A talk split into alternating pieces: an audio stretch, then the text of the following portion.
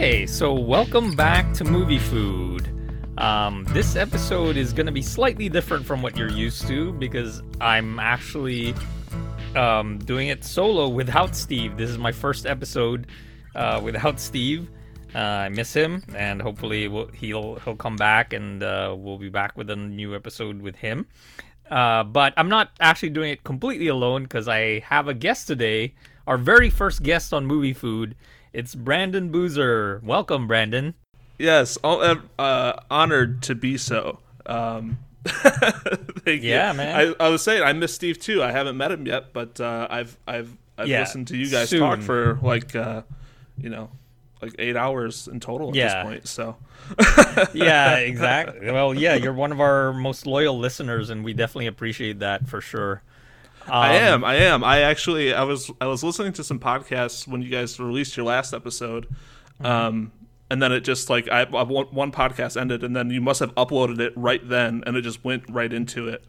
Um, so I was like, I was like, all right, well, let's go, and I Just listened to the whole thing. for the full marathon, huh? Yeah, that's awesome. Yeah. All right. Well, you know, we we definitely, you know, we haven't even done this episode yet, but we definitely want you back already. Um, Yeah, uh, well, don't, we'll see. Yeah, I don't know if you want to reveal your your Twitter Twitter handle on this episode, but it relates to that, to your Twitter Um, handle. well, we'll uh, uh, we'll save it for the end of the episode. If Okay, I, I'll sure. think about it. it Yeah. depends on uh, it depends on some of the things I might say here. Okay, no problem. But for sure, you are a father. This is true. Yeah, so um, This we is, would This is true. Yeah, we would definitely like to have you back for Father's Day, especially because Steve is also a dad. I'm That not, would be awesome. but yeah, um, I already have an idea of, of what movie we can uh, cover for Father's Day. So yeah, Awesome. that, that's only Yeah. a couple months away. I'm all for it. Yeah. Oh my god. I know. yeah, Right. June, man, it's crazy. So yeah, Brandon, tell me what have you been watching lately? What's what's been happening? Uh, is this my quick cuts? Yeah, yeah, you get your own quick cuts. I get my own quick cuts. Do the quick cuts. yeah, quick cuts. Yeah. I do like it. Yeah. It's good. Um, Yeah. You know, I actually haven't been watching too much um, recently um, outside of Friedkin movies. Because when you asked me to do the episode, I was actually just kind of starting a little bit of a Friedkin binge um, oh wow. with uh, with To Live and Die in L.A. and Sorcerer, um, French Connection. Um, and then I watched Twelve Angry Men, uh, which I thought that his adaptation of that is, is really great. Um, uh, but outside of that, uh, I'm sure we'll talk more Friedkin along the way. Um, but outside Yeah, of that, I mean- uh, I think I discovered one of my like new all time favorite movies, um, The Quiet Man. I watched it in March, Oh, and I had never seen it before. Oh my god! I think I just had this. Too. I think I just had this preconceived notion that I just wouldn't like it, and Mm-hmm. I, I watched it, and I was just, I was totally just taken in. Like my God, I- I- yeah, it's um, beautiful. Yeah, I mean, I, I feel like it, it's kind of a, a forgotten movie too. Uh, for those who don't know, The Quiet Man is, if we're thinking about the same movie, it's the John Wayne movie directed by John Ford, right? Yeah, and um, you know, I mean, obviously it's gotten like a restoration and a couple of special editions on on Blu-ray, but I feel like it's still kind of underappreciated and underseen. And um, you know, I'm not like a big John Ford fan. That was probably only my second John Ford movie after My Darling Clementine. And yeah, I just loved it because it's just such a strange movie for both of them, for John Wayne and John Ford, I feel. You know. Yeah, definitely. I Um, mean, um, and the I think the last because I think I have the most recent Blu-ray edition, and that was released back in like Mm-hmm. 2012. It's been a while. Oh Um, yeah, yeah. And uh, I know TCM was presenting a theatrical run for it um, on Mm. St. Patrick's Day for like the seven, 70th anniversary. Um, Oh wow, it's I, that and old. huh? I it was actually playing in, in, in my town on um, on the seventh. Uh, I didn't get to go see it uh, at the theater, which was a bummer. But um, I had just watched it for the first time like two days before, and I was just I, Mm, okay. yeah I just fell in love, and now it's now it's the movie I, I use to to put myself to sleep in a good way. Amazing. Yeah. Yeah, Yeah, a yeah good it's a lovely film that way. All those um the roaring lilt of the Irish accent is in full form. And you know, I mean shout out and, to uh, oh, go ahead. Maureen O'Hara is incredible in it too. She's you know. gorgeous. Yeah. Yeah, and you know it's in full color, so obviously all the red hair uh, in the movie is uh, yeah, because it's a different kind of uh, color too that you don't really see in movies anymore.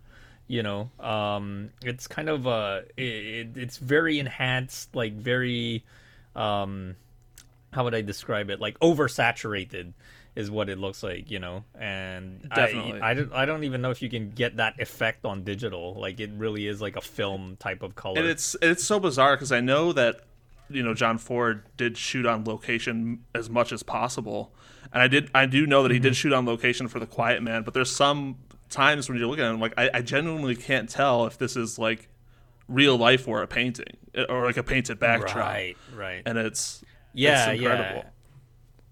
Yeah, that town really exists, um, Innisfree, and actually, um, uh, there's this Spanish filmmaker I really like, um, Jose Luis Guerin, and he has a movie called Innisfree where he goes back Really? to the locations of, of the Quiet Man. Now, yeah, I've forgotten about it. Now I'm curious. I want to go see that movie now. Yeah. uh, that Guerin made about the locations because yeah, I mean, Quiet Man is like one of those movies that I, it's on my stack perpetually of like rewatches. It's just one of those movies that I can just put on and just have a good time, you know?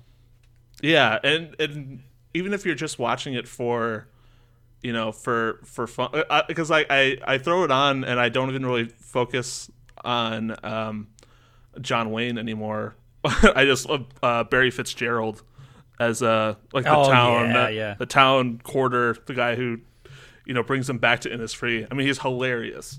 Every every little every little movement, every word out of his mouth is just knocks me dead. when he's he's trying to guess John Wayne's height, uh, they're they're on the the cart, the horse and buggy. and he's like, and he's like, Yeah. he's a millionaire, like every American. Yeah, it's just gold, pure gold, man. Yeah, It's it's great. Um, but I also um, I haven't talked to you about this yet. I don't think because I, oh, I, I I don't know if you if you do, but I've been playing Elden Ring. Um, Oh, yeah. as much as possible lately, so that's kind of interfered, and uh, Mm-hmm. you know, taken up all my little free time that I have. And yeah, how how does it feel like difficulty wise for you? Because I've heard a lot I- of people. I mean, it's the first FromSoft game that I've ever played. Um, oh wow, okay, and uh, it's actually weird because I, I started playing it on, on Xbox and I thought it was so difficult. Um, Because I'm just I'm, I'm also just like bad. Like I love video games, but I'm bad at them. I'm really bad.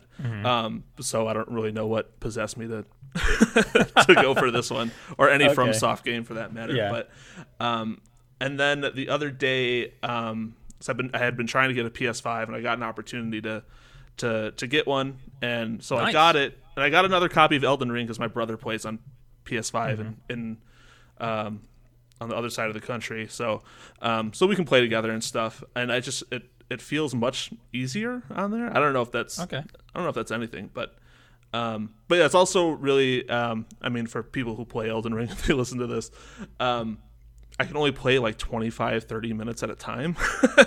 Gotcha. so so like I haven't done anything, but I still have like many hours sunk Yeah, into the I game, mean- but I'm not very far at all. yeah, a, a boss battle could take you half an hour, right? if oh, you're that's- dying and and playing it over and over. Oh yeah, I mean that's dependent on how many times you give it a shot before you give up. Right. Yeah, I mean, I, I don't play the game, but uh, my uncle who I live with does, and he he he's played these games before. Like, actually, Yeah. he considers um Sekiro to be a much harder game uh, than than Elden Ring. That's the hardest game he's ever played. Uh, but he, yeah, I can still hear him like struggling with it when he plays the game, and I, I've watched like, yeah, it's just crazy how the AI of the the bosses are. You know, it's like they they rarely let up, and like they have all these like crazy moves that, um, you know, basically it's like how can you win against some of these moves? It's yeah, no, it's it's nuts. They'll just you know, it's one two hits you're done if you can even get away Right. from them or even Yeah. at all. Um, yeah, it's it's so unforgiving, but you gotta just right. you gotta just find the the humor in it. I think. Yeah, yeah. It's So- it's kind of like an anti video game to me, and Right. I kind of like that. Okay. All right. Um, yeah, I, I I started playing this video game called Sifu. Um, yeah, and I I highly recommend it. It's a lot of fun. It, it's also pretty challenging, also because um the the mechanics that they've added that this has a twist to it is that every time you die, you age. So your Oh, your fight, your, yeah, your player keeps getting older and older, and then obviously like your your repertoire of moves like lessen, but then you also like become tougher. It's like um you know it's uh, your health also improves as you grow older. But yeah, it's such a challenging game, and I mean some people have already done speed runs to it, and uh, that's insane to me. That, Um, is, that sounds awful, yeah, but I'm and I'm interested. yeah, yeah. I mean, you know, we don't really get many martial arts games that are of this caliber, and um, you know, it, it, it uses like kind of cel animation style or um, not cel, um, rotoscope, um, animation. All right, so you've been playing Elden Ring, um, and you've been on a Friedkin binge, which is perfect because that's what we got you on for is to discuss a William Friedkin movie. But uh, before we get into that, um, I just want to talk about briefly uh, my quick cuts, what I've been watching. Oh yeah, definitely. Um, yeah, I mean, you know, I'm on a steady diet of watching stuff all the time, so I just want to do like some highlights. Um, actually, just before we started recording, I watched for the second time uh, this crazy Telugu Indian movie, um, uh, Triple R. That's what I'm calling it instead of RRR because that kind of sounds like a pirate. But oh my god, it still holds up even on second viewing. So um you haven't gotten around to seeing this, have you, Brandon?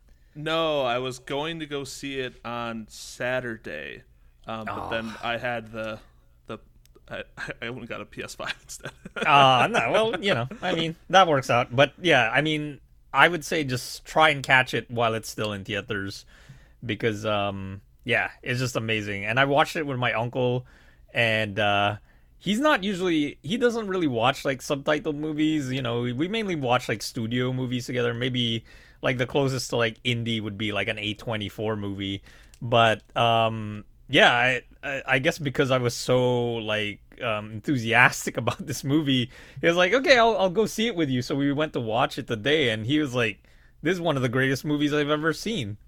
Yeah, wow. like that. Yeah, that's how he felt about it. Like he was just so floored by it, and yeah, for me, like for it to hold up even on the second viewing because it's just I didn't know where it was going the first time around, but the yeah, the second time around, knowing uh, what was gonna happen, um, yeah, it still was as exciting. And they the the movie theater I saw it in the first time was like kind of one of those premium format ones. It was like a Cinemark XD format, so I thought, oh, that probably helped. That you know, it's this massive screen, and then um, you know, the it had like twelve speakers on each side of the screen, so it was like super loud.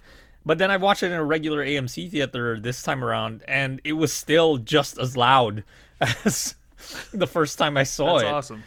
Yeah, it, it it made me think of um like you know how I don't know if you ever saw that like Kubrick had those notes for the projectionist for um Barry Lyndon I think it was. Um No, and I- it- I don't. Yeah. Yeah, and I I have a feeling like this movie has like a note that just basically says please crank up the volume to the max for this movie because we want like you to be like completely just blown away by it. Um yeah, I mean, it, the the thing about it is, it's not even like the story isn't that remarkable. Like, it's a pretty standard uh, plot, but it's just the invention of like um, the direction and the shots that it chooses to do. And I mean, you know, how many climaxes does um does a typical like blockbuster have? You know, would you say, Brandon? How many do you think? Oh, um, nowadays, Mm-hmm. uh, I don't know, three, four. Yeah, I mean, I I would say even like two if we're lucky. There's always usually that that one like final showdown, but this movie has like five to six climaxes, and they're all incredible. like, I I mean, I'm really hyping. Yeah, I'm really hyping this movie up, but it it it's really worth the hype, even with all its flaws. Like the there's just something about it. The sheer energy and momentum that it has is just, man, it's something else. Yeah, I- it's. I mean, it's uh, not to judge movies by their trailers, but the trailer for this movie is just is great. It's, it's Mm-hmm. Yeah. If, if that's if it's if it's the same energy as the trailer, I mean, I'm all in. Yeah. Um, and it's still playing near me. Um, Mm-hmm. probably for, uh, for a while now, so I still, I still have plenty of time to to get it in. Yeah, yeah, for sure. Um, I think it got because I think it was supposed to just do one week in uh, premium formats, and then it's just annoying because it got pushed out by Morbius. So Morbius took over all the premium formats, and um, so now it's only playing in regular formats. But you know, it it still holds up even in the regular screenings. So yeah. Well, that's good to So know. that- Um, it's good to know that Morbius is getting the, the special treatment. Yeah. yeah, for sure. You know, because everybody's been anticipating Morbius, you know. Morbius madness Um, throughout the nation. I mean, that's what we're going to talk Yeah, about I- today, right?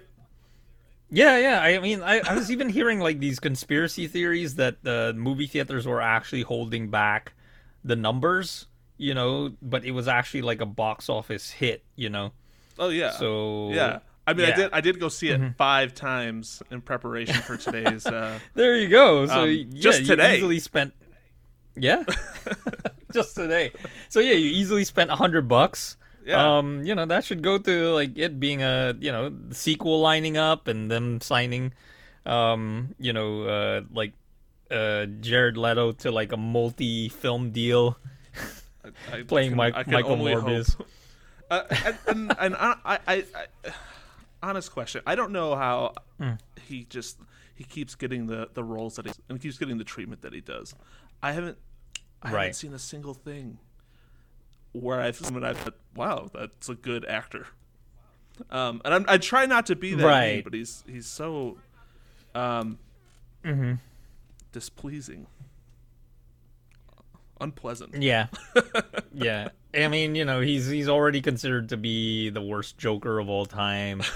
Uh, so you know, there's forget about that. that. But I don't know. I mean, like, yeah, yeah. His earlier roles weren't too bad. Like, I, I mean, I thought he was very good in Requiem for a Dream, but you know, he was also supposed to be an annoying shit in that. So it, it works out for him in in, Yeah. in that role. But yeah, I mean, the, all these stories about his his method acting is just um yeah the you know did you hear that one about uh how it it took him like 45 minutes to like go to the bathroom like just to get to the bathroom because he was limping you know as dr michael morbius like he, so um yeah It, it, it, hurt, it Um, hurts my head, but I don't know. Yeah. well, let's not. We've already given it enough airtime. uh, yeah, I, I I forgot about what else I, I was gonna say that I've been watching. the Morbius stands um, are going to review yeah, bomb the, yeah. the podcast. yeah, yeah, we're gonna get a lot of one star reviews on um on Apple Podcasts. That's gonna happen. I'm I'm expecting them to all come out. Um. Yeah, but uh, what else have I been watching lately? I, I've kind of been on like a action movie kick of late. Actually, that's the the thing that I mean. I would consider Triple R to be an action movie, even though it, it's it's more than that, you know. Yeah. Uh, but I've I've been going back to like older action movies, like you know, 80s and early 90s action movies, and um, you know, I've been enjoying them. Like I, I watched like Steven Seagal's um, Hard to Kill. I don't know if you've ever seen that. I haven't. Oh, I don't think I've uh, ever seen a yeah. Steven Seagal movie. Wow, really? Yeah. Yeah, well, I mean, shout out world. to yeah, exactly. I mean, shout out to um to Scott Thorough of uh, Zebras uh, because he kind of got me on it a little bit because he was talking about um uh, Outlaw Vern and how uh, yeah Vern like has you know I guess Has has that whole done like book. book Yeah. an entire book on Seagal and and you know I never really thought about it because like um I guess the two Seagal movies that I'd seen up until this point were just like um I enjoyed them, but like I never really thought, oh yeah, let me get into his movies and see, you know, actually check out his body of work. And um, uh, yeah, the the two movies that I'd seen previous to Hard to Kill was um, Executive Decision, which um, for those who haven't seen it, like um, he's barely in the movie. Uh, spoiler alert. But um, uh, the other one, which I really enjoyed, was um, actually um, uh, Under Siege 2. And I'd never seen the first Under Siege. And I was still able to enjoy Under Siege 2, you know. And uh, Eric Bogosian plays the villain in it, and he's brilliant. Uh, and especially knowing who Eric Bogosian is, and Right, like his right, ser- right. yeah, serious pedigree, and he's playing an action movie villain. Uh, but yeah, it was really enjoyable. And when I was actually asking Scott what his favorite um, uh, Steven Seagal movies were, yeah, Under Siege 2 was up there for him. So yeah, uh, I that's definitely gonna merit a rewatch. I have like, I I I fell asleep watching Out for Justice, so I, I need to rewatch that. Uh, well, yeah, see it all the way through. But yeah, so far like the whole thing with Steven Seagal movies is that um, I don't know. I mean, I enjoy the action, but I also find them really funny. Like, there's just something about him, you know. He's like this big can you not? lumbering dude. Yeah. Yeah, and there's just a goofy aspect to the movies that I, you know, I find charming. You know, And there has to be So, that um, aspect of just knowing the things that he's doing now, and just the way the way he is now. when You're watching those, and you're just kind of like, what the fuck is going on? But uh, Yeah, I it's a whole the- world I got to get into.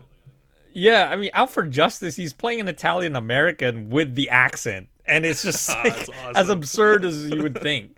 You know, um, and yeah, it has a great car chase scene in it too. Um, it takes place mostly in in Brooklyn. So uh, yeah, uh, I definitely want to finish out for just out for justice. Actually, seems like it's more of a standout Steven Seagal movie. Um, Hard to Kill, like it's I enjoyed it in spite of its terrible director, like who made terrible choices. And even Seagal mentioned that that he he thought um ah, I can't even remember the director's name. It's like Bruce, starts with an M. Uh, yeah, like he was just like such a terrible director in terms of um you know, eh, uh, the shots that he chose while they were shooting the action sequences, and you can just tell. But somehow there's like this goofy charm that still comes through in the movie, uh, despite all of that, uh, the terrible direction. So it's still worth watching. Bruce Bruce Malmuth. Bruce Malmuth, yeah, that's it. That's the, Yeah. the name of the director. So yeah, um, He terrible directed, director. Uh, Nighthawks. Oh, I, I've never even seen that. Yeah. Yeah, it's been a while since I've seen it. But I, like Oh, okay. Well, yeah. I mean, that's the other thing about Out for Justice. Uh, John Flynn is a more capable director because John Flynn actually directed this movie that I think you might appreciate, um, called uh, The Outfit with Robert Duvall. And um, Yeah, I haven't seen it's a yeah, yeah. It, I mean, I, I don't- I don't know many people who have, and the only reason why I know about it is that because it's it's part of um the Donald Westlake uh, Parker universe.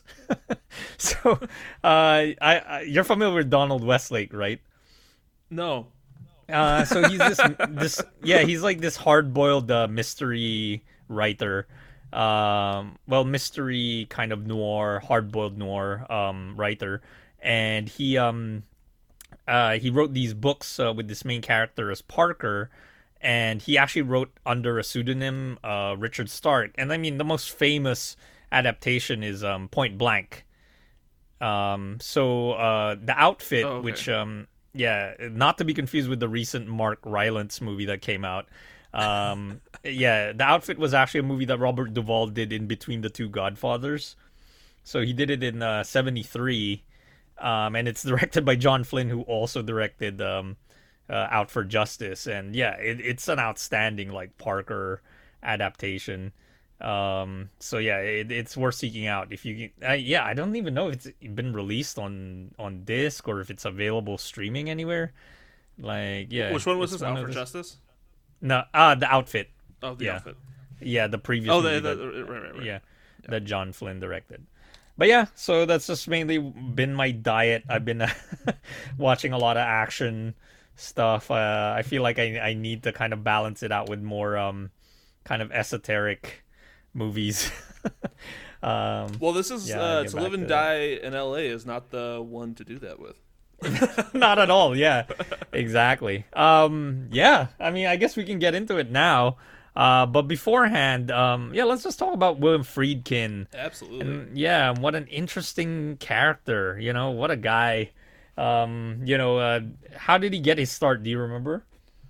Um, yeah, uh, he was actually uh, he's you know he's such a storyteller. You know, um, even you know outside of his films. So, I've I've listened to so many podcasts he's been on and interviews, and just the he loves to tell you know kind of the same stories over and over again. Well, and, you know, and a slight twist here and there each time, and it's it's really great. But his uh, the the way he had started was um, he um, he was working at a TV station.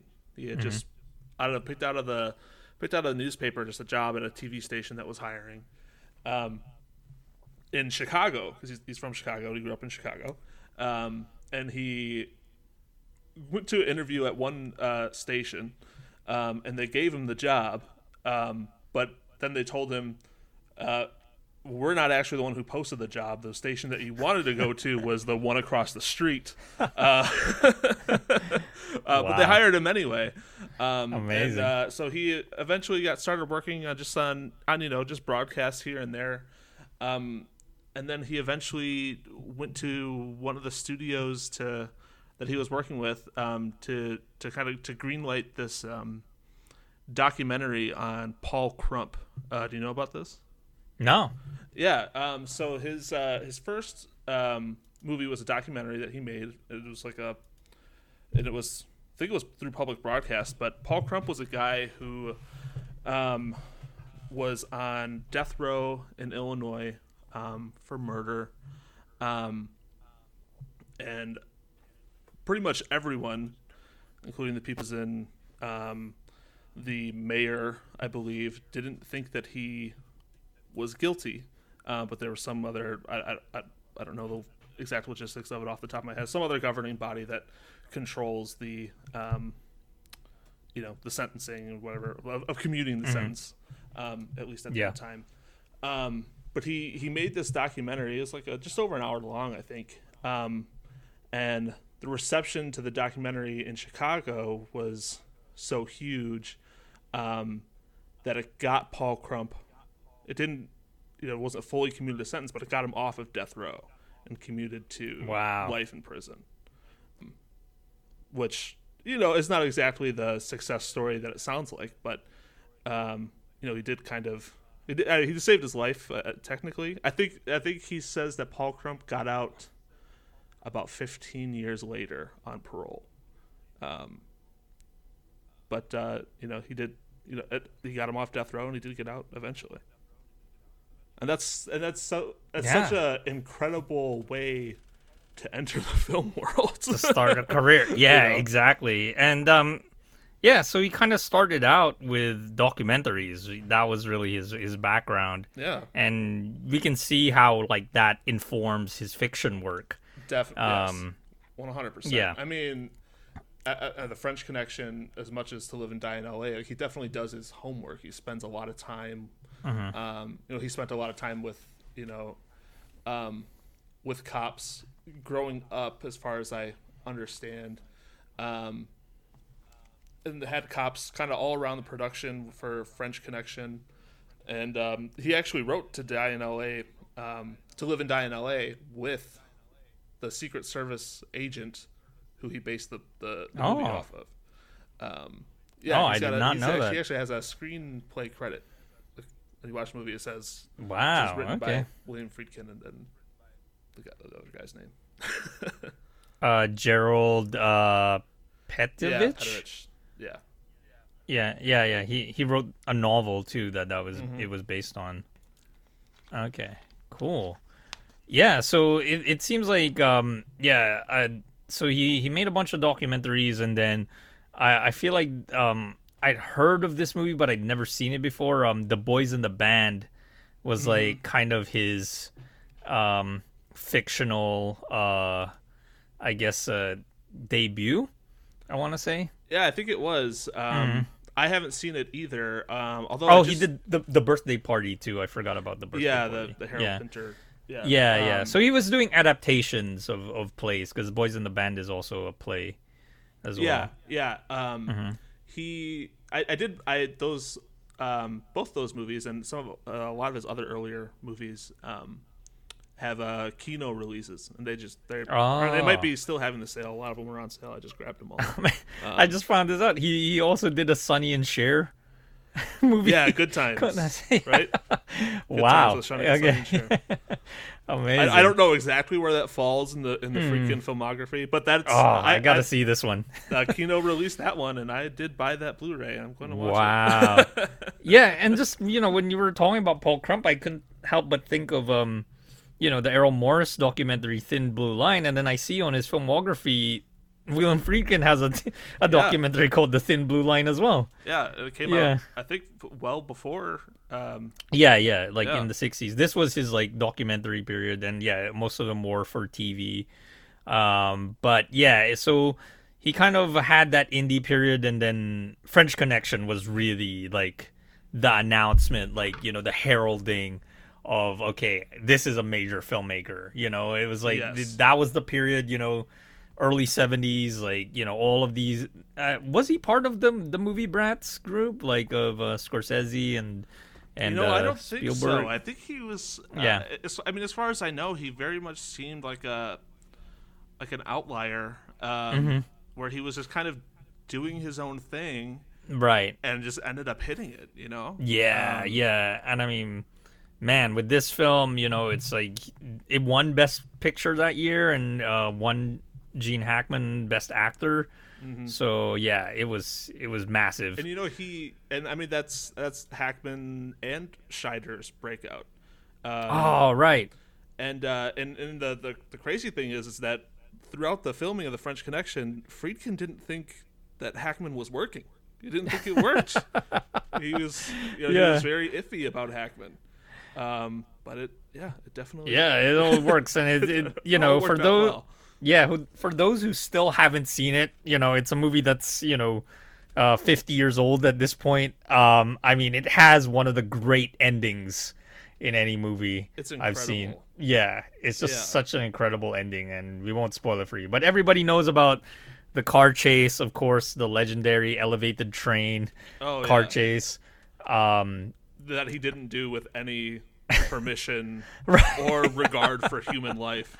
Yeah. Um, well, it, it seems like that's what you know you needed. Um, like you know, all these mavericks, these American film mavericks, in, in- that emerged in the '70s or late '60s. Like that's just really what you you got a sense of. Of you know, they they just took risks, and um, you know, and he follows up the French Connection with The Exorcist, which was just notorious you know it was like it's still a film that that uh, produces controversy and uh i mean yeah sorry, Go ahead. sorry. Go ahead. I'm just, I was just gonna say. I mean, that's the that's kind of the breakout movie in my life. Oh, okay Um, that's the first movie I saw. Um, that I saw. You know, what of those is the first horror movie that I saw. Maybe that I ever saw. no because I saw it way too young, way, way, way too young. And I went to Catholic school for, okay uh, you know, through uh, elementary school through middle school, um, and one that was not progressive to boot. um, So, and when you have that, I think when you have that background, movies like that are th- they hit a little harder. They hit a little differently. Um, especially when you're a kid, um, because it's really terrifies you to the core of everything that you understand at that point to be true. Right. you know, um, so yeah, it made a huge imprint on me, and it wasn't until you know years later um, that I kind of found out who William Friedkin was, and and you know, and expanded my love for film. Um, but that was kind of the catalyst that kind of made me understand like what movies could be. Um, definitely at a, at a very young age too. And you know that movie gave me such terrible nightmares to the point and that are so ingrained in my brain from like from having that Catholic upbringing that like I'm I'm 20 uh, gonna be 28 and I still have like the same nightmares I had when I was like you know nine years old. yeah, man. Oh yeah, happy birthday by the way. Yeah, by the Oh, time yeah. this episode drops, it's it will have been your birthday already. Yes. So yes. happy Thank you, birthday, thank you, man. Thank you. Thank you. Um, Um, so yeah, it's just a yeah. Very informative movie for me, and it's just it's just and uh, and and Friedkin just kind of ending up being one of my guys, I guess. Um, you know, it's just he's always kind of been there. Yeah. you know, For sure. You know, when I didn't know it. Yeah, and it's it's a strange movie too in the sense that um and it, it kind of foreshadows a later movie which is probably my favorite William Friedkin movie. Like um it has a, a long prologue before it even gets started with the actual characters, you know. Right. Um and yeah, that that's kind of become his uh, I I want to say it's like his his trademark is having a, a you know something to just establish I almost feel like I would compare it to like hearing an orchestra tuning up, you know, at the beginning Right. of a yeah, Yeah. a concert. Um, yeah, he has that. ab- Yeah, like he he takes his time, and it's crazy for me with my experience with The Exorcist. Um, you know, I'm I, I was also I wasn't raised Catholic, but you know, my family is Catholic in quotes, and um, uh, and exorcisms are a big deal in the Philippines, and there's even like Halloween specials where that's what they tend to feature are exorcisms, like real exorcisms. And I had vaguely heard about this movie, and I couldn't see it because um, it when I was in England at that time when I heard about it, uh, it was still banned in the UK. Like, yeah, there was no way to see it. And I, yeah, and I even remember I went on a school trip to France, and so we crossed the channel, and um, I saw a videotape of it in um, it was actually the Tower Records that was at the Louvre at that time, which is now I guess an Apple store, but it used to be a Tower Records. yeah, uh, you know, it's under those glass pyramids.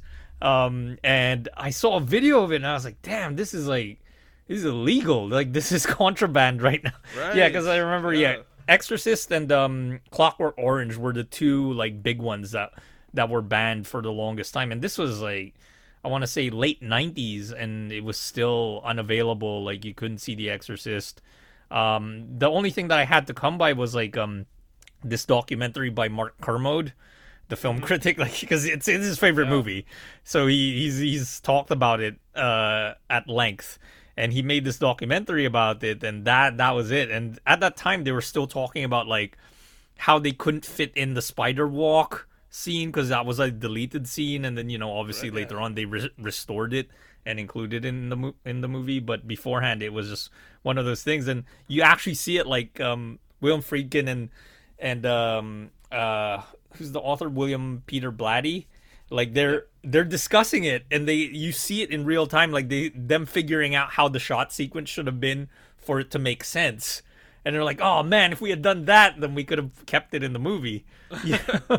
and then eventually, I guess, yeah, they did. You know, they uh, so yeah, it's incredible. And you know, he um so after that, like he I guess he took a break for a while. I don't know, maybe the movie the, making that movie was such a I can imagine how how draining it it was for him and you know, you hear these stories about uh, Linda Blair and how like um you know, her experience of of making that movie was um so uh yeah it, so he he follows it up with four years later the sorcerer oh sorcerer not the sorcerer um which is my favorite um uh friedkin film I think it uh might be my new favorite too. oh, yeah, man it's just uh I again talking about that long prologue before the movie Yeah. even starts yeah, yeah. Also, one I- Mm-hmm. of the great endings. I mean, it's very similar to the French Connection, but uh, in in a way. Um, but yeah, one of the great. Yeah. endings. Yeah, and uh, I think the misfortune that this movie had was basically it opened at the same time as Star Wars did.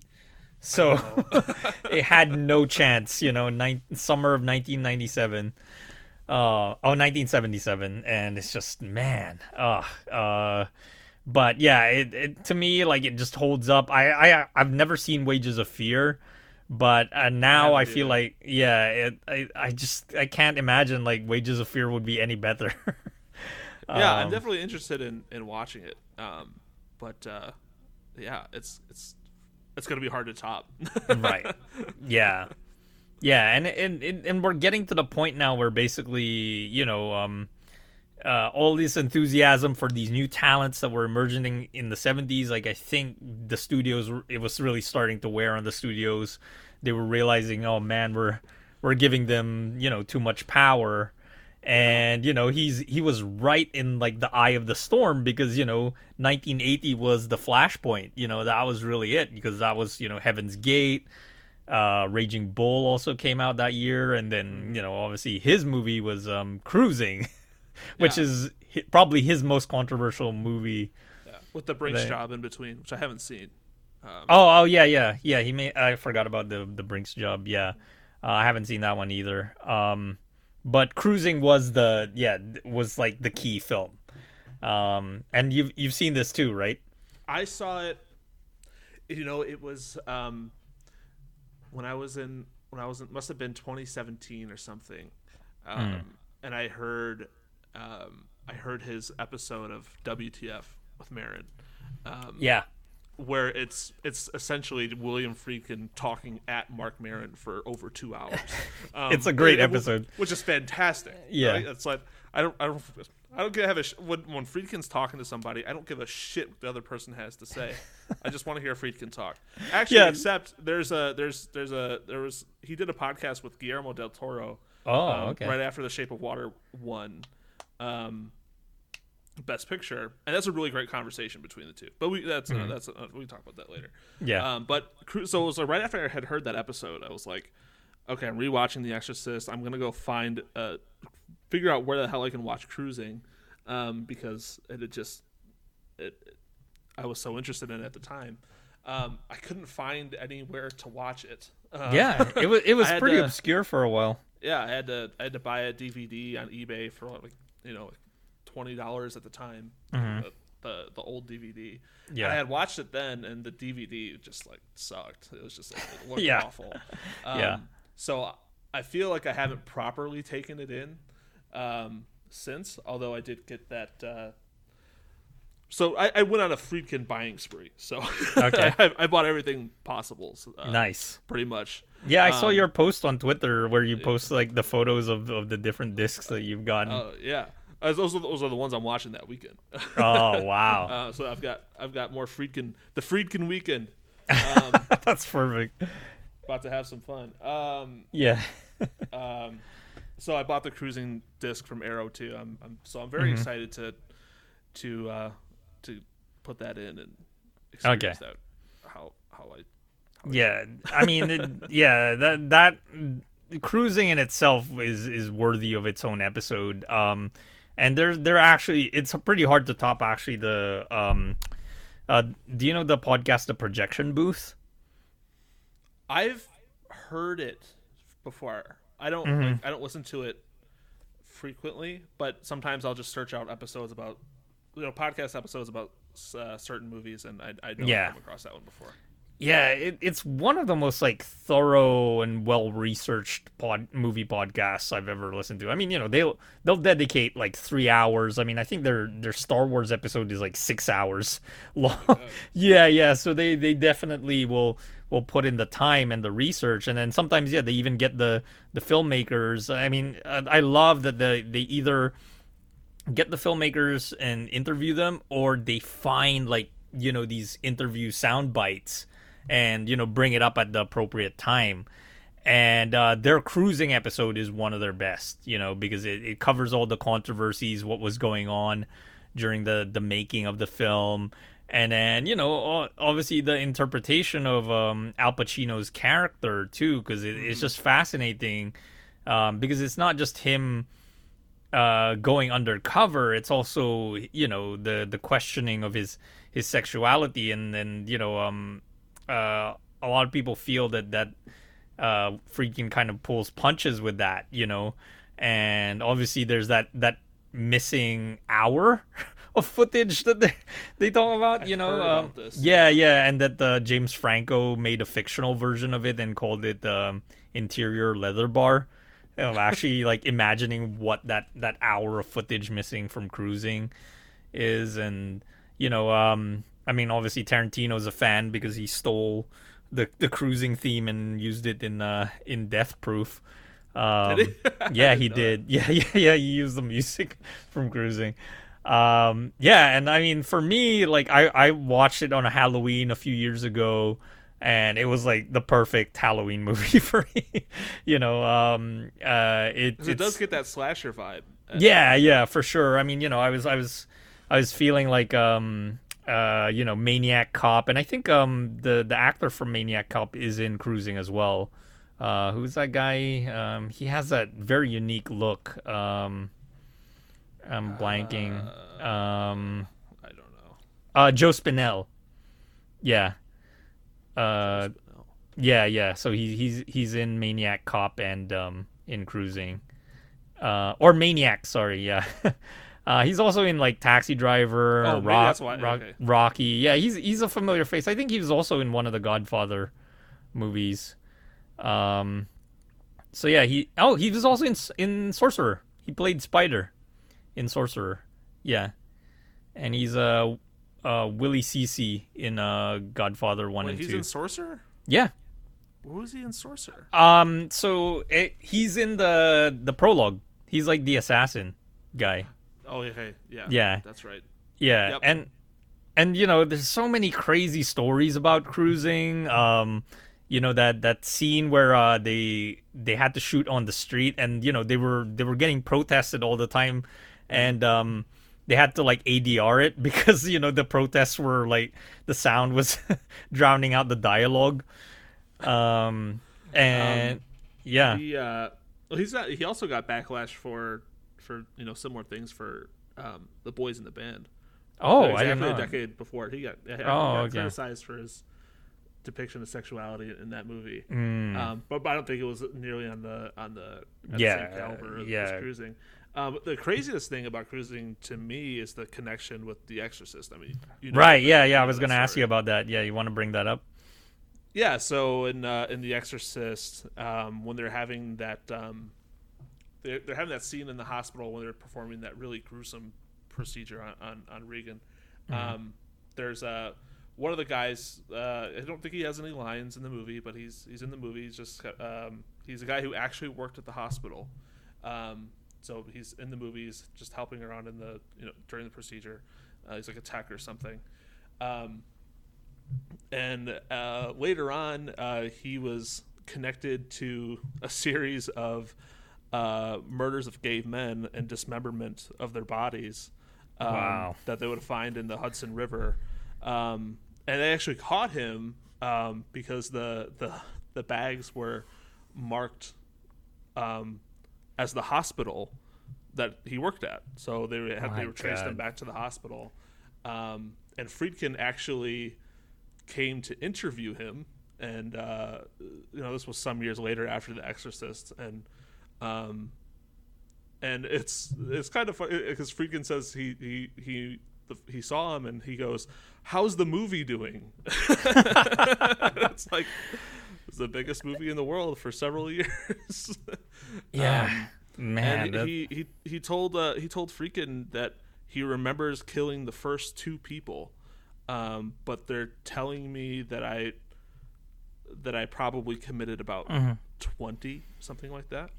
yeah, Um, and That's and that wild. Was, yeah, that was the inspiration for for cruising. Yeah, man. And it's kind of got like uh, Jeffrey Dahmer vibes too, you know, because Jeffrey Dahmer would also kind of, um, kind of zone out, you know, when uh, uh, he would kill, and you know, this was also happening around the same time that Cruising came out. You know, the Jeffrey Dahmer was, uh, yeah, on his uh, his uh, murder, um, uh, uh, I don't want to say spree, but you know, because it took years. um, It's yeah, kind of incredible that there hasn't been uh, like a like a like a good depiction of the Dahmer story. I don't think Right. there has been. Yeah. it's kind of it's kind of nuts.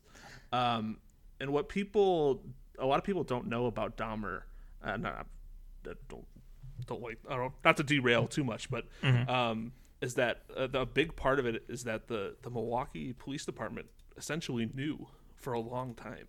Wow. Um, I mean, every a lot of people know the story about the about The- the, the- one. Uh, um, Was it Cambodian immigrant? Yeah, yeah, the Cambodian Yeah. immigrant that escaped and told Right. the police, and Dahmer just kind of like, "Oh, don't worry about him," and just took him away, and Right. just left it alone.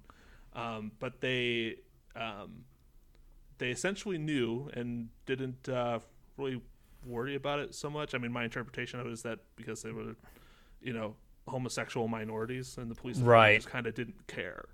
Um, That's wild, uh, man. yeah, I don't think anyone. I, I think that's a hard story to tell. Yeah. Um, but I Yeah. think someone's got to tackle that at some at some point. Right. Yeah. It, it it feels like a lot of these these serial killers um they they tend to be like put to like TV movie fodder and you know it it, it takes like something like um it has to be I guess something where it uses it more as a jumping off point than um an actual like you know um based on a true story so you know like Ed Gein produced two classic movies, you know, with the Psycho and, and Texas Chainsaw Massacre. Right. Um, is is Ted uh, is Ed Gein also from Wisconsin? yes. Oh my god. Um, Oh, and uh, yeah, actually, I'd be remiss to even mention um, uh, Landscape Suicide by James Benning is also about Ed Gein as well. uh, eventually. Yeah, yeah, it was eventually about it. right, right. Um, when I was in high school, we had a cop come in to talk to us, and I don't remember if it, he said it was him or his partner had shown up to the Ed Gein house to arrest him. oh wow. Yeah, uh, I think it was his partner. I don't think it was him. Um, but yeah, it was nuts. It was nuts. It's just nuts being so close to those kind of things. Right. Yeah, man. That's so wild. Well, I mean, I mean, well, shit. I mean, you're in LA. I mean, you're way closer Yeah. than I am. So. Oh yeah, but I mean, we we I mean, I think the most recent like serial killer that we've had is um, uh, who got arrested is um, uh, I what was he his name? Um. He was like uh his nickname was like the sleep dealer or something like that. And I remember um uh actually the documentarian who kind of started covering it seriously was Nick Broomfield. And that was also another thing where it was like you know the cops were kind of just turning a blind eye to it because he was murdering prostitutes you know? So he he managed to get away with like killing all these women uh for decades you know and they finally arrested him like i think in the last decade and that, that's how long it took for them to to finally nail him but um Are you talking about um, his name is like not sleep dealer? The um, uh, the guy that Michelle Oh. McNamara. Um. Oh no, he was the Grim Sleeper. Sorry, Lonnie. Grim uh, Sleeper. yeah, Lon Lonnie Franklin. That was his name. Oh, Oh, and he, okay. he passed away la- uh, two years ago, actually, in March of Oh, okay. 2020. I don't know if they they executed him or um he died. But yeah. Um, I was thinking of the Golden State Killer because he was. Oh yeah, yeah, that yeah, that they found out about that, yeah, too. And then obviously, um, you know, Richard Ramirez had that documentary, um, which I still haven't seen. Um, but yeah, Oh, the one on Netflix. there's definitely, yeah, yeah, It- you know, it's good, and actually, I think this is probably a good uh, transition into to live and die in L.A. Um, it's oh really yeah, of course, yeah. We're talking about Um, L.A. Okay, But the, the the main criticism of it is that it's very focused on um, on the cops, right? Well, I mean, but you know, of course it is. Um, Mm-hmm. yeah, but in a way that they're not being very critical of how they handled it. Um, Hmm. But when you're actually, you know, watching the documentary, you're like, you're kind of like, okay, you guys have, were fucking up at every turn. Um, yeah, uh, but they don't really. The, the documentary doesn't necessarily address that. You just kind of have to take that, you know, to yourself, and that's really kind of what to live and die in L.A. is about. Yeah. It's about these Secret Service agents who are terrible at their job. Yeah. They're awful. I, I, don't, I, don't, I, don't, know if they're not cops, I guess, but in a way, they're kind of cops. I, I, I. I refer to them. I mean, Friedkin makes a lot of cop movies. yeah. Um, I mean, I would even go as far as to say that he he might not have been the first, but he was definitely one of the first to be known for having that. Uh, you know that there's always that scene where the cop is get, getting chewed out by his boss. Like yes. I feel like Friedkin does it so well. you know. He does. Yeah. And, this one he does it. He does, it's with uh with Robert Downey Senior. Um, yeah. yeah. Yeah. And, and, and it's brilliant. He's, he's very he's very passive about it, but yeah. it's still it's still very good. Yeah. Um, yeah. But uh, this is a thing with Friedkin, and kind of in that you know, it, it's it's weird when you listen to him talk about it because he's when he talks about it, he's not very critical of police. He's mm-hmm. he he very much kind of ascribes to the philosophy of, um, they have a very dangerous job, um, but he does understand that they do dangerous things and act dangerously, um, to kind of meet you know, um, ends justify the means kind of thing. Right. Um, and you know he works very closely with cops when he was making you know like the French Connection and To Live and Die Out in L.A. when he wrote the screenplay with the with the Secret Service agent, and then the movie ends up being pretty critical. You know, um, you know, kind of inadvertently maybe. Um, yeah. But he's. It, I, I just find it very interesting to for him. He's he's very much a guy who, who kind of looks right down the middle between you know these kind of situations. Yeah, I, I feel like he, he has a yeah he has a balanced view, and I think he's he's really more interested in in how the person is on a human level instead of an institutional yes. level. You know, yeah. um, which is a very easy um, thing to like the perspective to take uh, when it comes to cops. You know, like I, I feel like there's a lot of dehumanization and like uh, you know um, this is basically part of a series of of movies we've been doing um, on this podcast of uh, Los Angeles plays itself, and this was definitely one of the ones that is mentioned because um, uh, there's a there's a whole part where cops are. This is an entire section on cops in in Los Angeles plays itself, and you know there's that evil cop, there's a new age cop, and mm-hmm. um, it doesn't specify to live and die in LA for that because um obviously they're secret service agents, but the way that like I think the way that the Friedkin approaches it is with a lot more nuance and I don't know now that you know there's there's definitely a huge um, anti-cop uh, stance uh, in, the country. Uh, I would be curious to see how Friedkin would do a cop movie today. You know, I, I would I would too. I, I really would. Although I don't know if he's interested in making yeah. um, yeah, I mean, how long has it been since um, Killer Joe was his last movie, or uh, did he uh, do something Joe, after? Well, you know, it's kind of it's frustrating because Killer Joe, I believe, came out in um, 2014. I can I can yeah confirm that in just a second. I'll keep talking until I pull up the Letterboxd mm-hmm. entry. Actually, 2011. Yeah. Wow, um, it's been that long. Was, wow, Killer Joe, and mm. between then and what I think um, uh, what uh, okay when did that come out? Okay, so oh, man. 2011 and 2017. Um, so there was supposed to be a Killer Joe TV series that he was supposed to work on and produce. Um, but Matthew McConaughey didn't want to do it. Um, oh wow! He, he, didn't think he could keep playing that character. Um, but it was such a freaking, big part of the McConaissance too. I know, but yeah. McConaughey. He, you know, this is something that we'll get into, and it's something yeah. I like to talk about. Friedkin, he's so mean. He's oh, he's a okay. mean filmmaker. Oh, um, I can see that. And and McConaughey playing that character didn't like playing him. It was too. It was he was just too awful. Um, but Friedkin didn't want to you know continue without him. Um, there was also supposed to be around that time a To Live and Die in L.A. TV series. Okay. Um, and I don't really know what the story of, about that is, but obviously it didn't come to fruition. Yeah. Um, and that was all between um, him making uh, his last movie, which is a, a I don't know if you've heard about this. I haven't seen it yet. Um, the Devil and Father Amorth.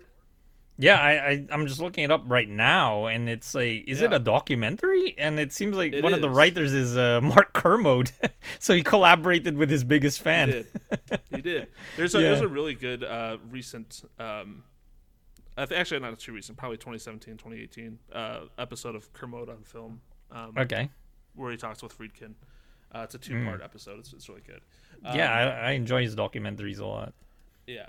Um, so so yeah, he uh, he he. Um, I mean, Father Amorth is the is the Vatican exorcist. Gotcha. oh Um, wow. So he he he taped he taped a, an exorcism that Father Amorth uh, um, performs. Um, I haven't seen it yet. I've heard him talk a lot about it. Um, kind of just waiting for the right time to to put that in. Um, as far Yeah. as I know, it didn't get great reception, but um, Yeah, you know, when you when you when you like Friedkin a lot, I think it's you know yeah. when you like a sure. filmmaker a lot, you, you appreciate whatever they do in some Yeah, way or another. So of course, I'm excited yeah. to watch it. Yeah, I mean he is he is getting up there in age, and obviously like opportunities for him are not like Scorsese and Spielberg. You know, they're still Right. actively making and getting all these big movie stars to be in their movies. You know, um, Yeah, I mean he's 86 and Mm-hmm. Scorsese is what um se- yeah, 79. yeah, You know, he's he's got he's got quite a bit of time on on Scorsese. So I don't know if he's Right. um I mean, you know, Clint is 90 and making Cry Macho and uh, another movie I think right now, but right. But um, Clint has a sweetheart deal though with uh, Warner Brothers. Like they just let him make whatever he wants. You know, because yeah. obviously he he won them so many Oscars and made them so much money with his movies. So, you know. yeah, he's just got the he's got the Yellow Brick Road package. Um, Yeah, he does. Yeah, Um, it's like yeah, and I don't. take yeah, that. I just don't know if Friedkin has that.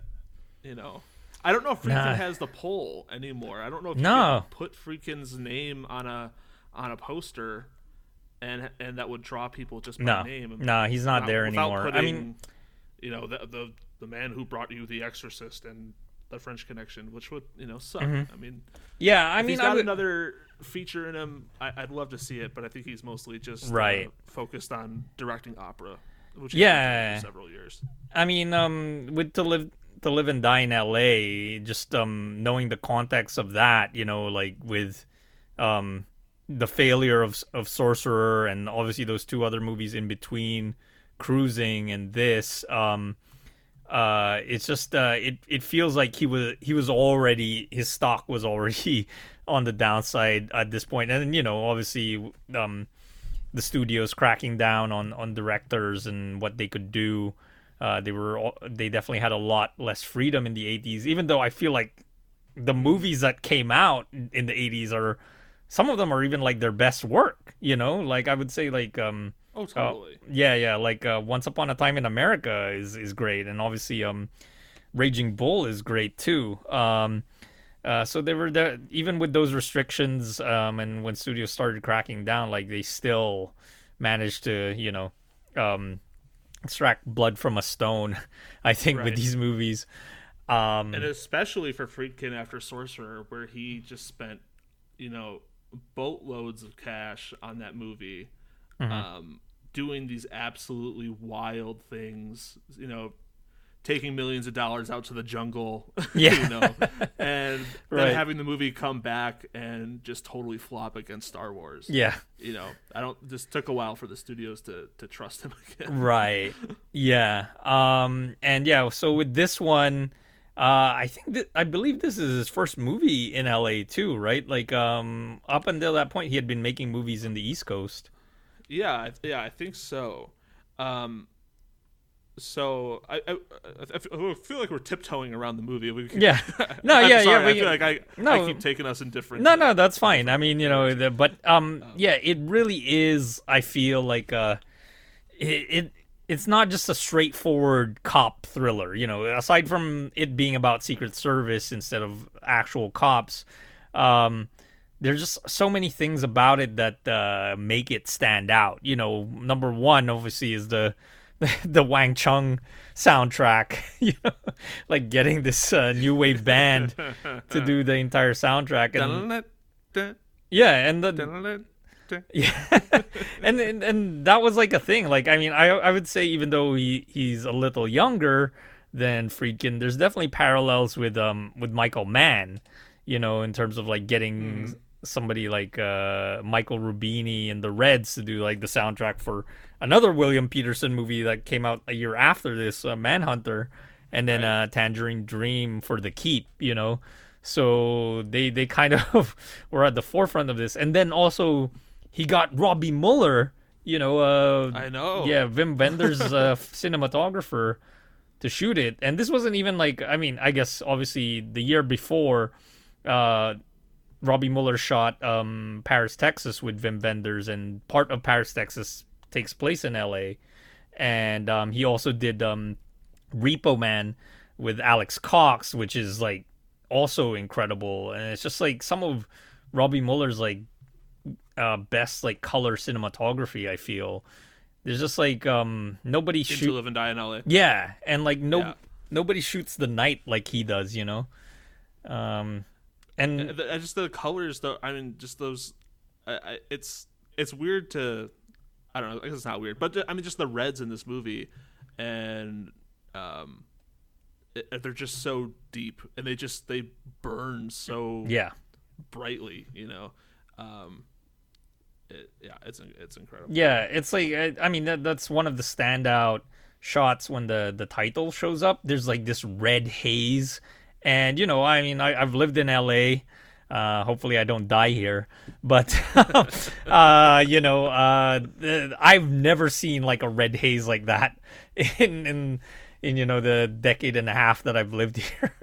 you know, so right. Um, yeah, that that's just wild. Like that they were able to see this, and I mean that's one of the things that they talk about um, in the Los Angeles Plays Itself documentary about just how outsiders. You know, it's either they they come to LA to make a movie and then they view it with contempt, or they see it through different eyes. You know, and yeah, that was uh uh, sorry, I keep interrupting. No, go ahead. Yeah, what were you gonna say? oh, it was just something I was gonna ask you. Um, you know, just because I know you're doing this series, um, and I, am very used to, uh, you know, living in in Wisconsin, uh, not having uh, like uh, cinema, especially be represent, you know, represent this this area. Um, but you know, there's so much, you know, there's so much LA. Yeah. Just the, the the history of film, but in a movie like this, like it's very much an outsider's perspective because I mean, he's from Chicago, um, and this is his first L.A. movie. I mean, I, I, guess how do you see it from the outsider's perspective? I mean, I th- I think he did a great job. You know, I, I definitely feel like I mean both him and Michael Mann. I mean, Michael Mann is basically an honorary Los Angelino. You know, mm-hmm. at this point, he's just made so many great movies in L.A. Um, but yeah, I mean, even as like a, a tourist or a visitor, uh, I think Friedkin captured LA in a way that I don't think um, a lot of movies do. Because for one thing, uh, the movie is set around um, San Pedro, which is like a, a port town.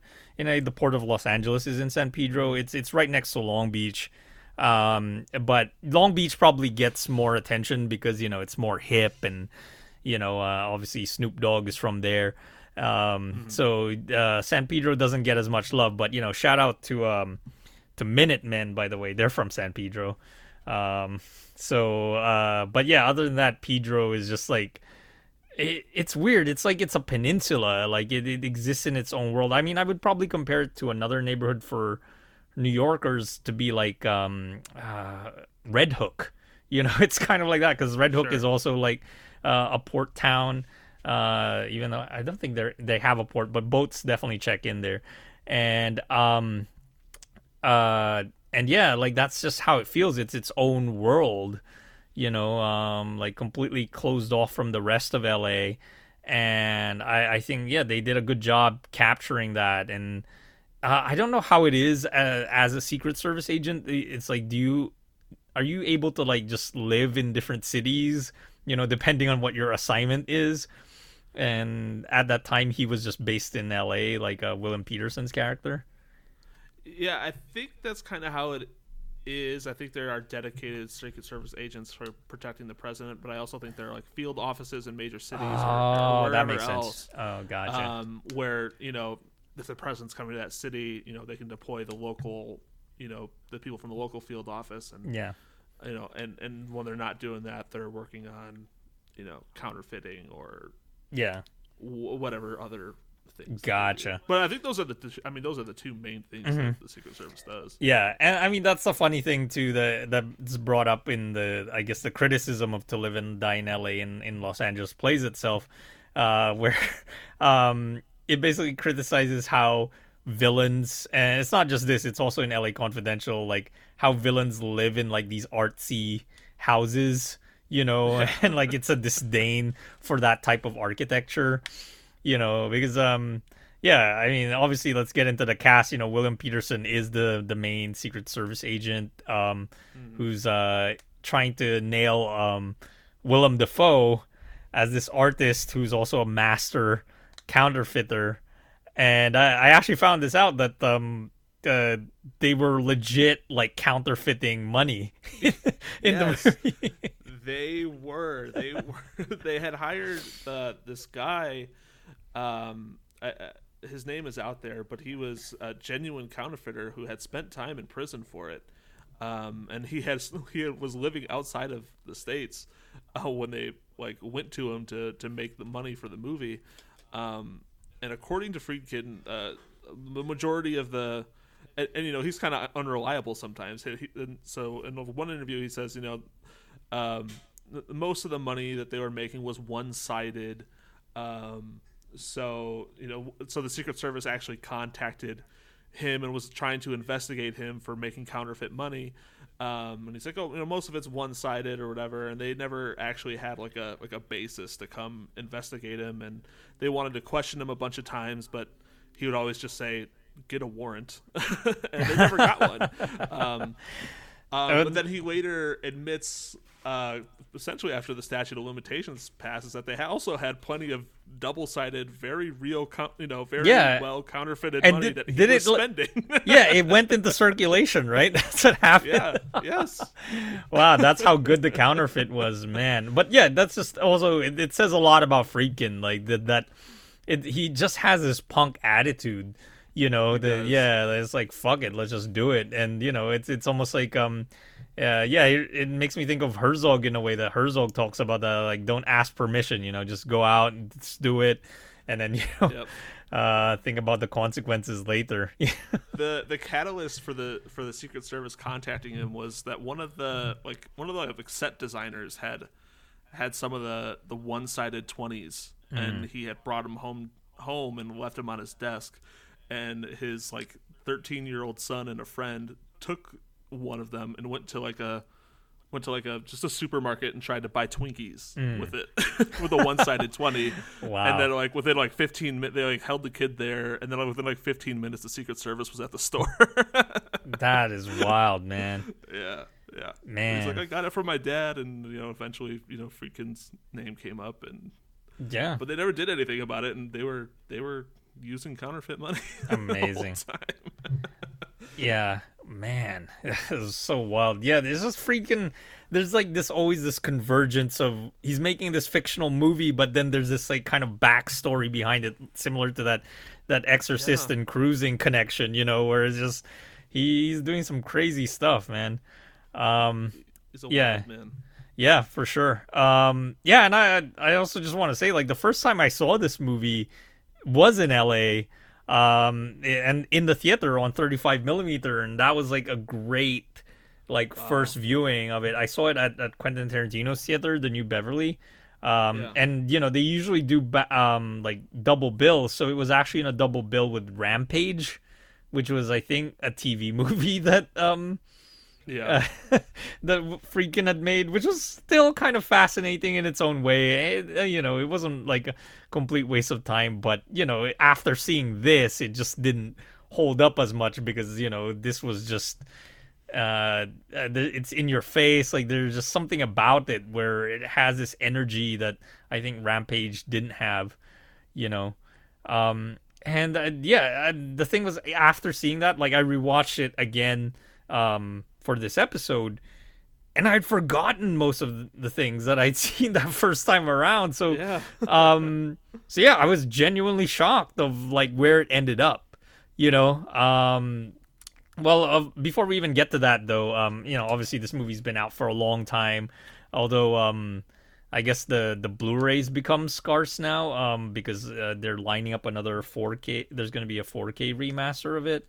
Um, yeah, the the Shout Blu-ray has been out of print for quite a while. yeah, Um, uh, there's an Arrow release of it that you can get fairly cheap. Okay. But it's it is it is region locked. yeah. Um, um, but other than that, it's like it's not available to stream anywhere. Right, Like, right. If you put it, if you look it up on Just Watch, it's just like there's it's not available right now. Yeah, There's a it's it's on YouTube, but the YouTube upload is missing like 30 minutes. 30 um, minutes. Wow. I know, so I have no idea what's going on. Well, I, I so know one part on that, that that was probably cut because um I mean this was the thing seeing it on projected on 35 millimeter I did not remember seeing full frontal nudity in which there's quite a bit of. yeah and then I see it in you know uh, I, I want to say like uh, I guess full 1080p HD and it's as clear as day I'm like damn Yeah. William Petersen and like yeah the the European influence with,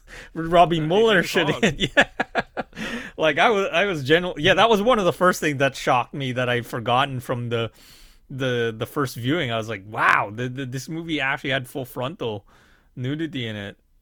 Yeah, yeah. He shows Hog, and it's like it's, it's literally it's, it's literally like hanging. Yeah. because he is like he is like leaning over. Yeah. you know the his his informant. Yeah, there's this he's great documentary about the the MPAA, um, or now they're just called the MPA, um, uh, called the "This Movie's Not Yet Rated," uh, and it's uh, directed by Kirby Dick, and that's one of the things that they talk about is like you know male full frontal nudity, how like it's just it's rare that you see it because like you know it, it's a tricky thing in terms of getting an R rating and like um the sequence I remember the most was basically them talking about um I don't know if you still remember this movie with Cuba Gooding Jr. and um Helen Mirren called uh Shadow Boxer. No. No. No. yeah, I think it came out like in 2007 or something like that.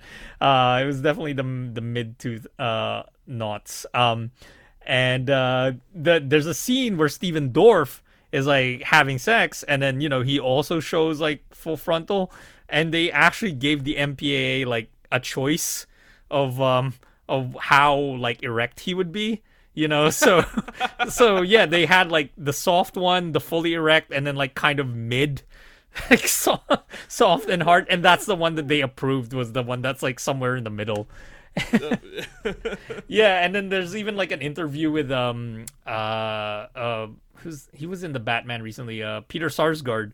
Um and he has a scene of full frontal nudity too uh um in um i think it was a movie about uh kinsey uh with liam neeson and uh you know he he has full frontal nudity and he was like saying yeah man like as an actor like you kind of have to cherish that that you have full frontal nudity because you know it, it, it can get cut out because you know it's like no with uh with women like full frontal nudity that's nothing but with males like you know all of a sudden like the MPAA is kind of touchy about that you know? So yeah they got away with one with with um with to live and die in LA I feel man Well, it's well utilized. yeah I'll say that. Yeah, and um, yeah, it, there's there's the thing about that movie, uh, just the context of that scene too. It kind of illustrates, you know, the moral gray area that William Petersen's character um, uh, occupies. You know, remind me again, what's his name in the movie? Uh, I know his last name is Chance. Um, Chance. Okay. Um, I, I, it, it confused me because it's like it's close to. It's not Rick, but it's like close to Rick. Okay. Because Rick Masters is, is uh, Uh, it's Richard. Richard Chance. Oh, Rick. yeah. yeah. Rick Chance. Yeah. So Rick Chance, you know that Rick Chance and Rick Masters. yeah like he he's willing to basically take shortcuts and um you know because he wants to get his man. He wants to to nail eric masters. Um yeah, willem dafoe's uh artist who who prefers to destroy rather than create. Well create then destroy.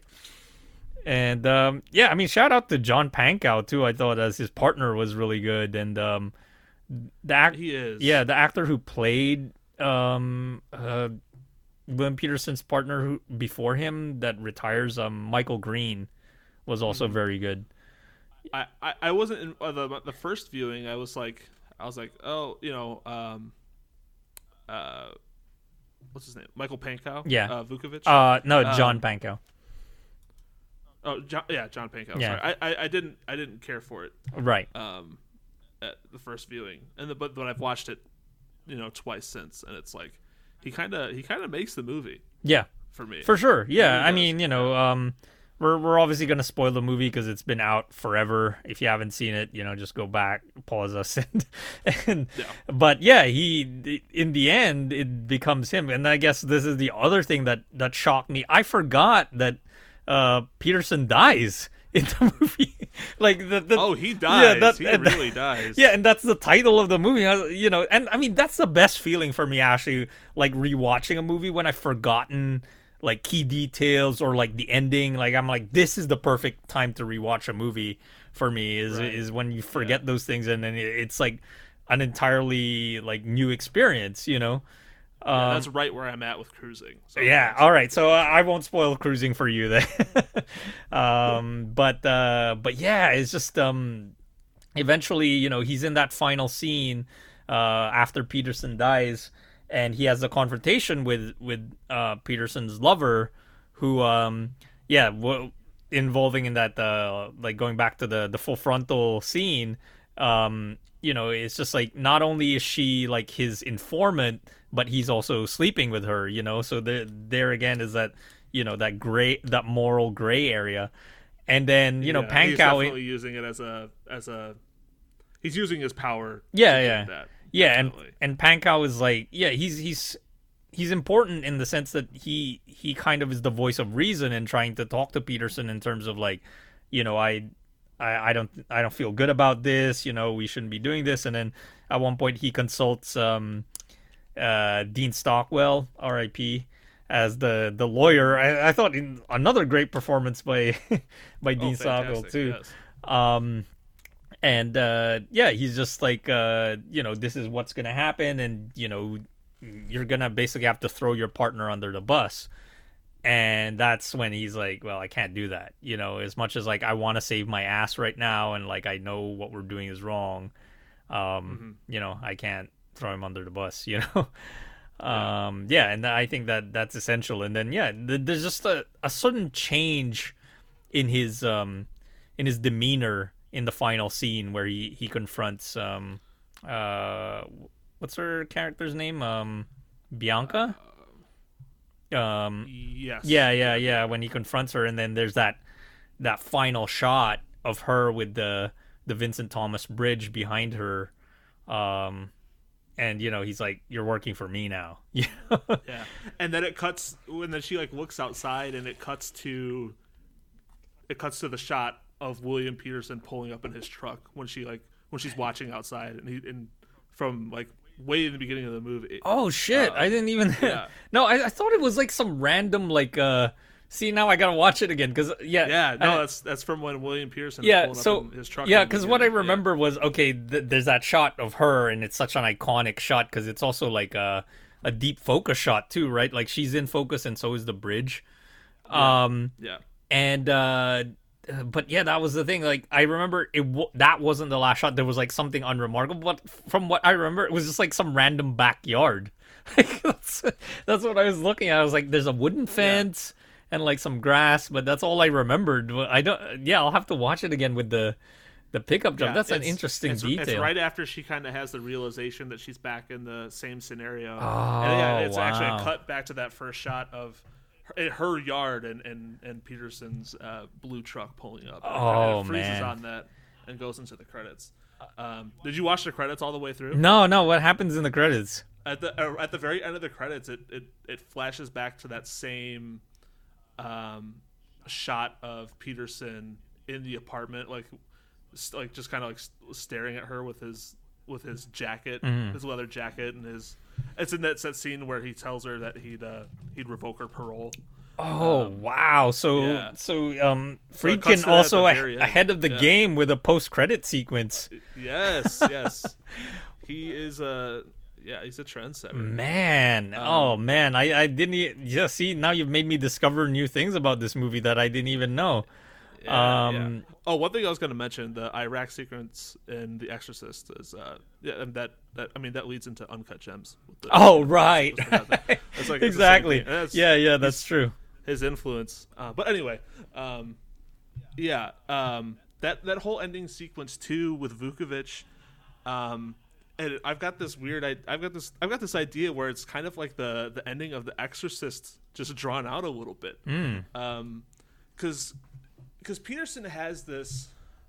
And I, I would almost call it a possession or an obsession. You know, he does not care about the consequences. All he uh, he will do anything, whether it's you know get an FBI agent killed, um, you know, put his informant slash you know love interest, if you want to call it that, you know, um, you know, uh, in harm's way, essentially, um, just so that he can get to this guy. And then when he does get killed, um, it's just like everything, you know, and, and then Vukovich has to chase Masters into the burning, you know, print shop, right?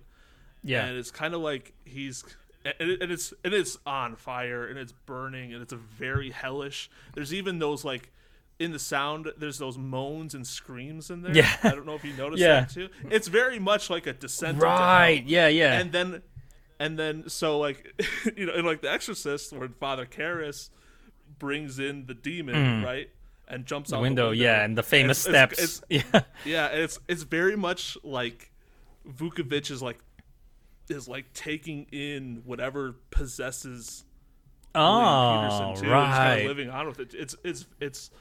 I, I thought that was um, it's uh, maybe a little far fetched, but I, I like that connection. Oh no, yeah, no, I, I can definitely see it, especially because that explains Pankow's like complete change in demeanor in the and final he has no reason to, Right. You know, it's like it's like okay, you know, uh, you know, Petersen's dead, Rick Masters, Willem Dafoe is dead. Why the sudden change? Right. You know, you know, what what does he have to gain? now? What is his? Mm-hmm. yeah, he's know, he's. Why is he changing? Is that the first time we see him wearing shades too? I don't remember seeing him in shades. he's he's totally taken in the persona. Right, yeah, of 'cause- William yeah, Pearson. because- He's he's yeah. wearing the shades. He's got the deep V-neck. He's got the leather. He's got the the black jacket with the with a really high popped collar. Man, Um, yeah. he takes the whole look. yeah. you know? I will just say too, like it's totally fair for us to just call him Petersen because that's basically it. This movie established a template of the type of character that he would play for basically the rest of his Yes. career. You know, yeah, definitely. I mean, Definitely. from and you know it's it's it's funny because uh, Friedkin does kind of credit himself for for kind of discovering uh, Petersen, even though he was in in Thief uh, beforehand. Hmm. Um, um, but it's a very you know short you know Right. thing in Thief, right? It's it's not like, much of anything. yeah, Um, he was the story of it is is that Friedkin, um, his casting director, I think Bob Weiner, um, I think that's who it is, um, who, who was cast uh, to live and die in L.A. He was like, "There's this kid in Chicago, I think, who's who's doing Streetcar," and Petersen is like. I don't give a shit. Uh, Everyone does streetcar. That's you know that's Brando's role. Right. Why would I want to see anyone doing streetcar? Uh, but he got convinced to go up there, and he's he was kind of doing it like he'd never seen before, and um, he put him in the movie. that's and, amazing. And he and he very much recognizes like it, like Petersen's like athleticism. Yeah. and he really took takes advantage of that in this movie, which I Right. think is a really cool Yeah, there's a, aspect. there's, but it is it's yeah, uh, it's very funny because like the some of the things that he does, like when he gets up on the in the airport and runs down the the rails of the or whatever those things are called, the moving platform. um, yeah, yeah, You know, yeah. The um, gets it's a up and- conveyor belt thing. Yeah, yeah, yeah. Uh, he gets up and like People runs mover. on the rails of those things. Yeah. he's just like jumping over like the airport the terminal benches and stuff. Yeah, Uh, man. Yeah, there's. I mean, yeah, we haven't even like gotten into the the whole chase sequence in the movie, you know, which is like a big part of it. Um, yeah. Yeah. Yeah, because it's um it's going against traffic, uh, it, it- and you know tying to the the final shot or the second to the final shot of the movie, you know it it it, it takes place on the the Vincent Thomas Bridge, um, which is uh another bridge that's featured in Heat. Uh, the, that Los Angeles Plays itself makes fun of Heat for because um, Robert De Niro calls it the Saint Vincent Thomas Bridge and uh, Vincent Thomas was basically like a, a city council member in Pedro, but he's never been, you know, like anointed as a saint. So you know, it's funny how you know also just sidebar like how how much like um you know Michael Mann tweaks his movies, you know, and does so many multiple cuts. And like you know a lot of people are kind of sad that he's cut out the detritus line from from Heat, but he's never re-edited that line where De Niro says St. Vincent Thomas Bridge. like you can't just like take out that that part of of the saint, you know? yeah. I, I didn't know that he he had touched heat at all. Oh no, yeah, he's been tweaking it a lot. Actually, uh, it's so much so that like you know this uh, the current edition. What is it? The director's um The definitive. director's definitive. Yeah, yeah, yeah. I mean, it's great and all, and like you can get it for really cheap now. Um, Yeah. but I'm seeking like an older blue of it just so I can can find the older bits that he's he's kind of cut out. But yeah, he he keeps playing with it. Like he's just yeah, because I want that detritus line. It's so good. I don't I, I, I don't remember. Oh, the top of my dude, yeah, it's it's this line that's um delivered by um uh uh what's her name the the actress who plays his um his third wife, the uh, Diane Venora. Um, yeah, and it, it it takes place in that that scene where um he's picking her up at the party that he never showed up. And then he, you know, this is another famous line too, where it's like, "Baby, you know, when I told you that we we got together, you know, you would have to share me yeah, that line, right? So um she you know, she like berates him and that's one of the lines in that that, you know, Michael Mann has since cut out. And I want to get it right. So it's like he says um she says uh you don't live with me. You live among the remains of dead people. You sift through the detritus. You read the terrain, you search for the signs of passing, for the scent of your prey, and then you hunt them down. That's the only thing you're committed to. The rest is the mess that you leave as you pass through. So that that you sift through the detritus was cut out, and it's just like, Really? yeah, That's so Yeah. bizarre. Is the rest of the yeah, yeah. The rest there? is yeah, the rest of the line Just is the- still there, but he he cut out. Um, yeah. Um. Oh, so uh, but yeah, just going back to to the live and die in L.A. Um. So the the, the chase scene apparently um uh Robby Müller didn't even shoot that. It was it it made him too nervous. yeah, yeah. It was the last thing. With it. Yeah, it's funny because Yeah. he he shot a chase, a sort of chase scene in um in Repo Man. You know, there's that whole. Uh, have you seen Repo Man? No. I Oh man, okay, you have to see Repo Man. Like that's another. Like not only is it a great Robby Müller movie, it's a great uh like directorial debut. It's a great L.A. movie. Like I mean, I, I I still have yet to see another Alex Cox movie that that matches Repo Man. You know, and I've I've seen like Sid and Nancy.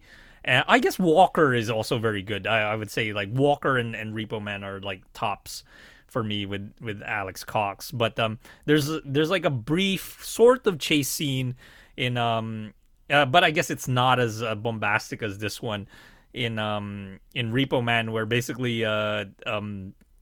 Uh, Harry Dean Stanton and Emilio Estevez like encounter these guys called the Melendez brothers, and they drive through um the LA River, which is like it's a funny thing. Like you see the LA River all the time in in LA movies, and you know even here in in To Live and Die in LA, but um you know you can't actually drive down there. Like it, it's it's like, um but it is publicly accessible. I and I learned that like very late in the game. I didn't realize that there were actually access points that you could go down to the river and just walk along it. Like it's it's technically like park grounds, I guess, and and it's so weird how I and it's covered in drive that there's now they've allowed like vegetation to grow out on the riverbed. Well, it's mainly mainly concrete anyway, but now there's vegetation, so you see that in Drive when he drives um uh Carey Mulligan and her son uh along the LA River, and then he takes them to this kind of like uh, part that's wooded and that's still part of the river.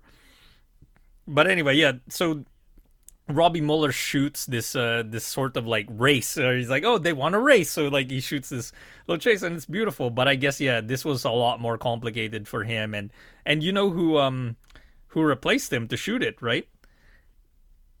Uh, no. Um, uh, oh, I, I, I heard. I, it's yeah, I forgot. Yeah, it's Robert But I know Robert Yeoman, who's um who was I, I don't know if, if Wes Anderson still uses him, but when when Wes Anderson started, Robert Yeoman was his his regular cameraman.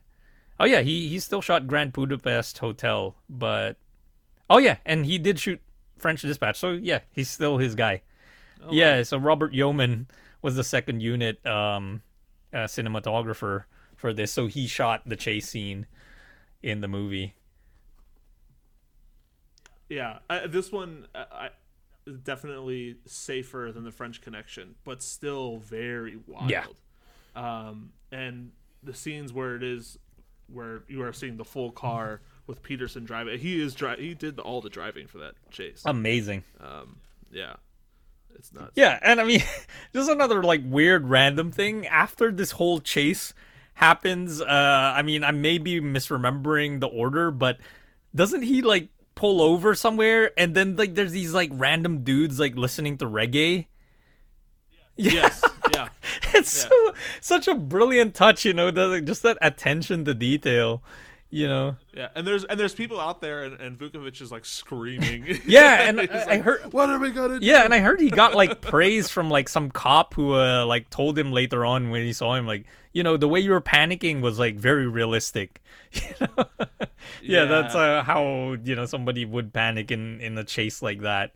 Yeah. that's definitely the like hi the best part of his character is during that chase Yeah. because he's going through such a wide range of emotions Right. he's got he's angry he's panicked at towards the end you know when when you know when they're getting away it's so it's so brilliant um and petersen is he's like he's like screaming he's like yes yes you know he's, he's- we did it or whatever and then it's and it's flashing back to him base jumping from the Oh yeah, I almost Because forgot about that like- too. Oh man.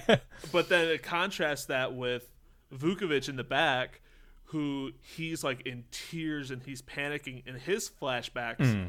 are to what just happened: the bullet coming through the window, Right. the the um the guy who had the cash getting killed right in front of him, and it's just like that that contrast between it's like Vukovich is is panicked and he's Yeah. uh you know he's he's rational about you know, he's upset about what's just happened and, and Petersen's just like you know whatever that guy getting killed this whole thing it's essentially it's just the thrill Right. you know yeah. it's just the thrill of it And I, I Who think cares? that's primarily you just nailed it for me. Why uh, I preferred this chase scene over the French Connection chase scene because of the different tenors of you know emotion that's going on. Because it's the two of them. Because obviously in in French Connection it's just Popeye Doyle uh, chasing after the criminal, but with this you get that contrast of the guy who's like gung ho, like yeah, let's do this, and you know he, he wants to get his man, and he's totally focused, and then the guy is like just completely falling apart and having a panic attack, you know.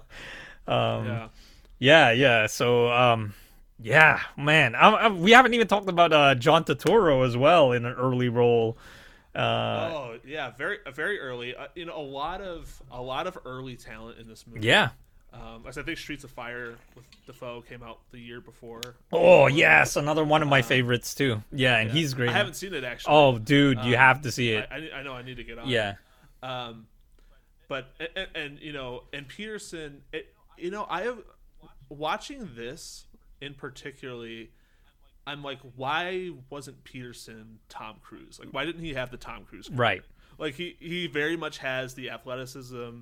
He has he has like almost the same face too. Mm-hmm. Yeah. Um, you know, it's it's it's I could just see them being switched. You know, Right. out. I can see, you know, Petersen. I mean, he definitely he looks a lot different now. Yeah. Um, you know, I could have seen him doing, you know, Mission Impossible or you know, Yeah. Um, I could definitely that. but he he never became the superstar that I think that he that he could have been. Yeah, I mean, I know he's, shame. He, he was on CSI, and that's a huge show that millions and millions. Yeah, of people right, Watch, but yeah. I don't really know what his That's- character. I don't know if he's the main character on. Yeah, he he is. Yeah, he's CSI he, he or yeah yeah he's the main Yeah. character in it. Um, he basically is like the head of um their um their their investigation unit. yeah. Yeah. I'm gonna have to watch some episodes. Yeah, yeah. I mean, again, it's like he was uh that the, he just kind of fell into that that typecast of of what you know what his role was. So you know, it's it's not that different from from his character in Manhunter or uh, To Live and Die in L.A. You know, it's just you know we we obviously recognize the nuances. Oh, but yeah, he was in um he was in Friedkin's uh, Twelve Angry Men, right? Which you're you've been He praising, was, yeah. yeah. I yeah. Well, let me just get on that soapbox for a minute. Okay, yeah, go ahead. Yeah, you have this. that Yeah. uh, that adaptation um while you know uh, probably in every right you know not necessary but it's so incredibly good um and, and i'll admit it's been a while since i've seen the original 12 angry men and i did watch friedkin's 12 angry men you know a couple weeks ago um but there's so much atmosphere to it and um and uh Henry Fonda's pretty young in Twelve Angry Men, right? Um, uh, no, I think he was kind of he looked middle aged in it. Middle aged. Yeah. Well, the, the so the Henry Fonda uh, stand-in for this one is Jack Lemmon, Right. and Jack Lemmon is at, at that point, you know, fairly, you know, fairly aged. Yeah. an old man. I would call him an old man. Yeah. he's probably in his sixties or Right. maybe seventies at that point. Um, and George C. Scott just kind of doing his George C. Scott thing. Gotcha. um, as uh, Yeah. as as the juror number 3 Uh-huh. uh, character. Um, um, but the but the one thing I mean, it's just it's really full of. It just you can. I, I, I, I, don't know. It's just got it's just got a, a tone to it that I think sets it apart from the original. That is very um, palpable. Um, gotcha. and and like I had said to you with with uh, you know going back to his his first film, the the the, the People versus Paul Crump, and and what that did for him. You know, it's it's a very you know earnest story for him to tell. I think, and I think you can kind of feel that passion come through Gotcha. um, and uh, James Gandolfini in there. Um, so I think uh, Twelve Angry Men came out in '98, so it had to film in probably '97 Yep. um, which was the same time that uh, Gandolfini was um, filming the Sopranos pilot. Um, And you can really feel, you can really feel Gandolfini testing out the Tony Soprano, uh, you know, uh, uh, you know, physicality, the voice, the accent, just the the the the hand gestures. He's really testing it out in Twelve Angry Men. It it, it, really is this kind of very um, this very bizarre like test run for Tony Soprano that you that is that is out there in the world that I don't think people Yeah, that's wild. realize. You know, it's it's it's very it's very interesting, and he does that he does that character very well. Um, but uh, yeah, it's just it's it's it's really great. The score is incredible too. Yeah. Um, How was Petersen in know, it? and Petersen's great too because he's not he's uh he's uh, he's just a very he's one of the like just the more generally reasonable guys. He's just he he works at an ad agency. I don't know if that ties directly with a character from the original or not. I don't remember. He works in an ad agency. He's pretty level headed and he's kind of quipping out like uh you know uh, marketing lingo and catchphrases throughout the Yeah. throughout the discussion and he's a very like laid back a little bit a little humorous you know it's it's nothing like you know it's nothing like to live and die Yeah. I mean, it- but he's he's great too he's he plays a very good just kind of earnest regular guy Yeah, I mean, I'm just looking at the cast list of the Twelve Angry Men in this remake, and it it looks great on paper. I mean, Armin Mueller, oh, Stahl. Michael T. Wilson, Tony Danza is one of the. Tony Danza. I mean, that's that's the that's the character that is a, a little out Okay. there. Uh, you know, it's because Tony Danza's doing his Tony Danza thing. Mm-hmm. Um, uh, Edward James Olmos. He's he's Oh yeah, yeah. Um, and um, I, I never know how to say his name. Um, Hume Cronyn. Yeah, I think that's correct. Is that yeah. how you say his name? Yeah, he, he's he's fantastic too. Um, and um, Armin Mueller. Yeah, I love Armin Mueller Stahl. Yeah, s- yeah. So he's and it's funny because the the movie I had seen with him um, just before this one was uh, Eastern Promise. oh yeah, Um, yeah, very different. this is a very. Di- I mean, have you seen Night on Earth? Oh man, uh, that's probably one of my favorite Jim Jarmusch movies. Like it, it's, uh, I would say probably even like my second or third favorite Jim Jarmusch movies, top three for sure. And his role in that is amazing. And he, you know, he, he, his segment like takes place in New York with um, uh, oh my god, why am I blanking on his name? Uh, Giancarlo Esposito. And the way that they play off of yeah. each other is just man, it's brilliant. And you know the other thing about um uh like uh, each segment in in Night on Earth like it's it's dedicated or it's like a little hom- homage that the Jim Jarmusch has to certain directors. So the L.A. sequence is like an homage to to John Cassavetes, and then the the New York section is an homage to Spike Lee, and um, the the French section is to Claire Denis, the Italian section is to Roberto Benigni, and um, the yeah the final uh, sequence in Helsinki is to Aki Kaurismäki. So he's like, yeah, it's one of Jim Jarmusch's kind of like um, it's a what is what's the phrase that they use for those type of movies? Yeah, Anthology? anthology movie, but he directed all the sequences. But I think originally he wanted like a different director for each se- sequence, but uh, I guess um, it just wasn't possible with the production and stuff, so he had to direct all five um, sequences. Yeah, I definitely need to watch that. That was one of the the first movies that I ever found out that Tom Waits was in. Uh, actually, funnily enough, spoiler, Or no, he's, he's, not, in it. Yeah, right? the- Yeah, he, no, he did the score. yeah, and it's a brilliant score. Yeah. Like it's an incredible score. because I've heard the score. That that that, that was it. I listened to. Yeah, score. I mean his his watched the movie. opening like song in the opening credits is is amazing. Like it, yeah, it's making me want to watch the movie again. I mean, sometimes I just put it on and just watch the LA sequence because it's just so good. Um, yeah, but the New York scene with the with sequence with Armin Mueller Stahl is like one of the most charming things that Jim Jarmusch has done. You know, so it's great. And yeah, Rosie Perez is also in it. In that Yeah, New York yeah. sequence, but yeah, we've gone so far from from to live and die in LA. Well, this is what we do. yeah, yeah, we- exactly. Just normally when And- we're having conversations, like I feel like Yeah. yeah, our conversations are like good enough to be a podcast. Like you, they could. I you know I would I, I, I would kind of Yeah. agree and I'm looking at I'm looking at a recording where you know an hour forty Yeah. and I know we've barely talked about to live and die, die in LA but I mean we have Carl and I have had just you know FaceTime calls Right. have gone well over you know four hours Yeah.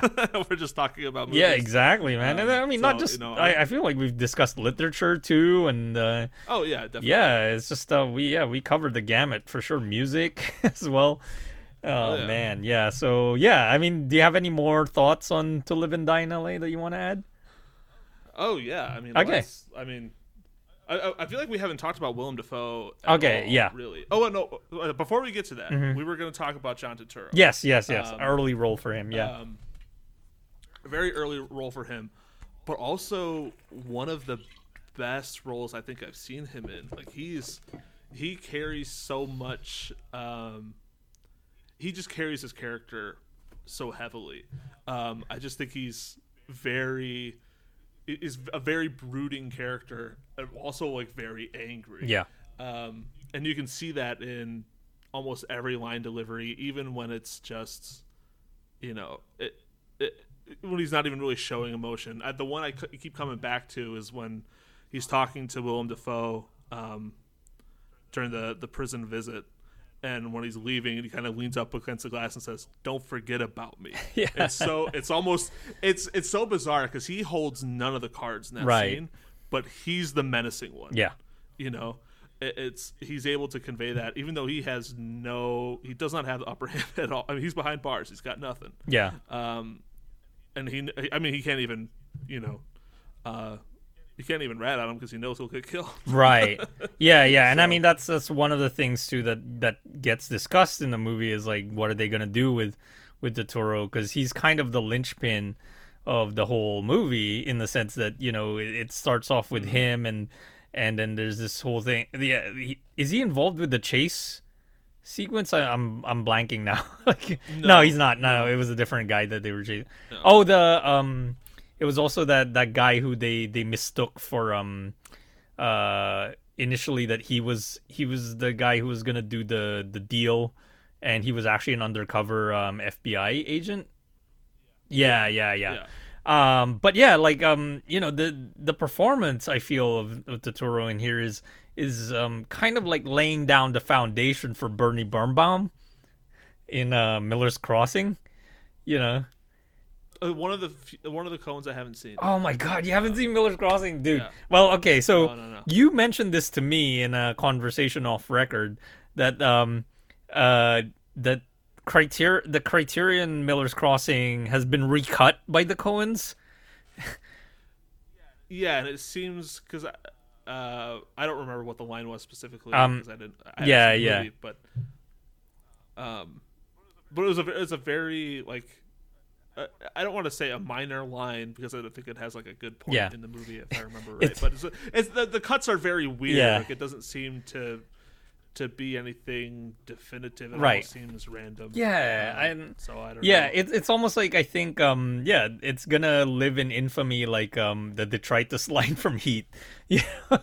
um McClunky. Yeah, yeah, because the line that I heard that was cut out is basically Mike Starr saying "Jesus, Tom," and it's it, Yes, yeah, yeah, it's yeah, basically when uh, Gabriel Byrne's character swings a chair in his at his nose, and then that's what he says. Like, and it's a really funny scene, and like I think it's hammered home by that line, and you know, knowing that the Coens are so particular about their dialogue, and you know, they usually want their actors to deliver the lines as written like why would they cut that out like it just it's baffling to me Well, you know they're going through their divorce right now, so oh oh the two of them oh yeah yeah yeah like yeah ethan's making his own movie but th- uh thankfully Yeah. it's not a shakespeare adaptation uh but yeah, I didn't see. I haven't seen Macbeth yet. Um, but yeah, it almost feels like you know he waited for the whole award season to be over to you know announce that, which is I Yeah. guess kind of nice. Right. You know, so I just don't want to you know don't want to interfere. Right. I want to start Yeah. comparisons before the the film even gets Yeah. a fair shot.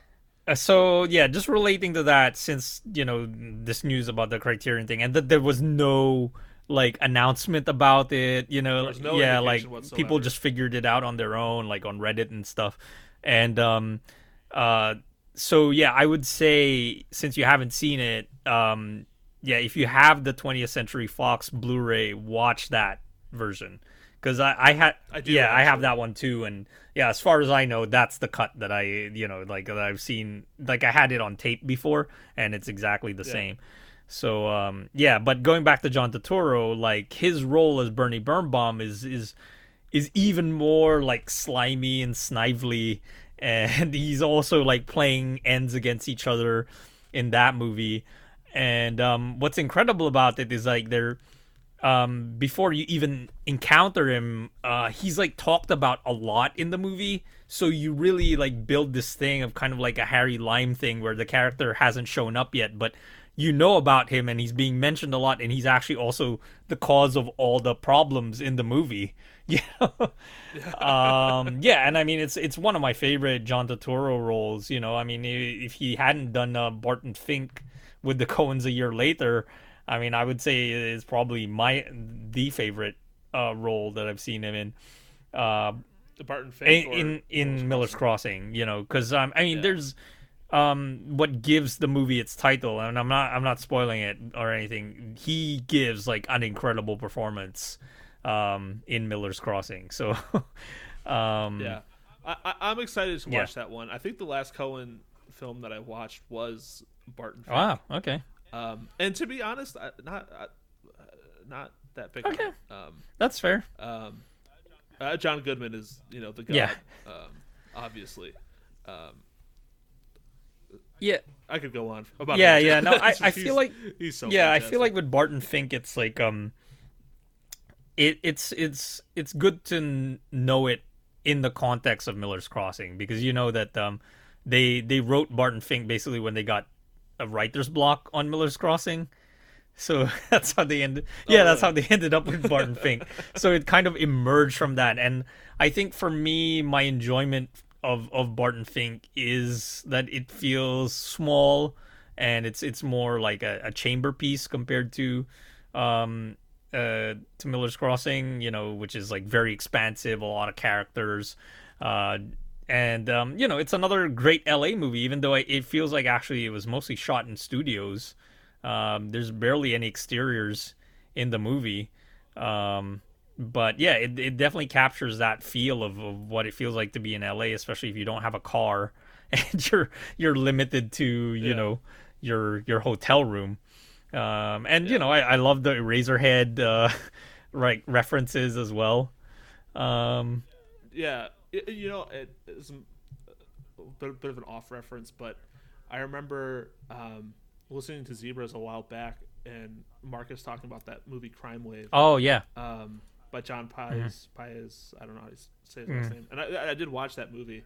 I, I believe I remember him talking about uh, how John Paizs had said that he had sent that movie to uh, the Coen brothers, or that he, or he knew that they had seen it or whatever. Crime Wave, um, which has the you know the the writer kind of stuck in a in a room, you know, with writer's block and stuff. And it's a very different movie, but you know them seeing that and then you know a couple you know a year or so you know later. Barton ah Fink. yeah, Um, yeah. Crime Wave is definitely on my uh on my to watch list. I mean, it's just wild that it's uh yeah, it, it doesn't have a proper release, right?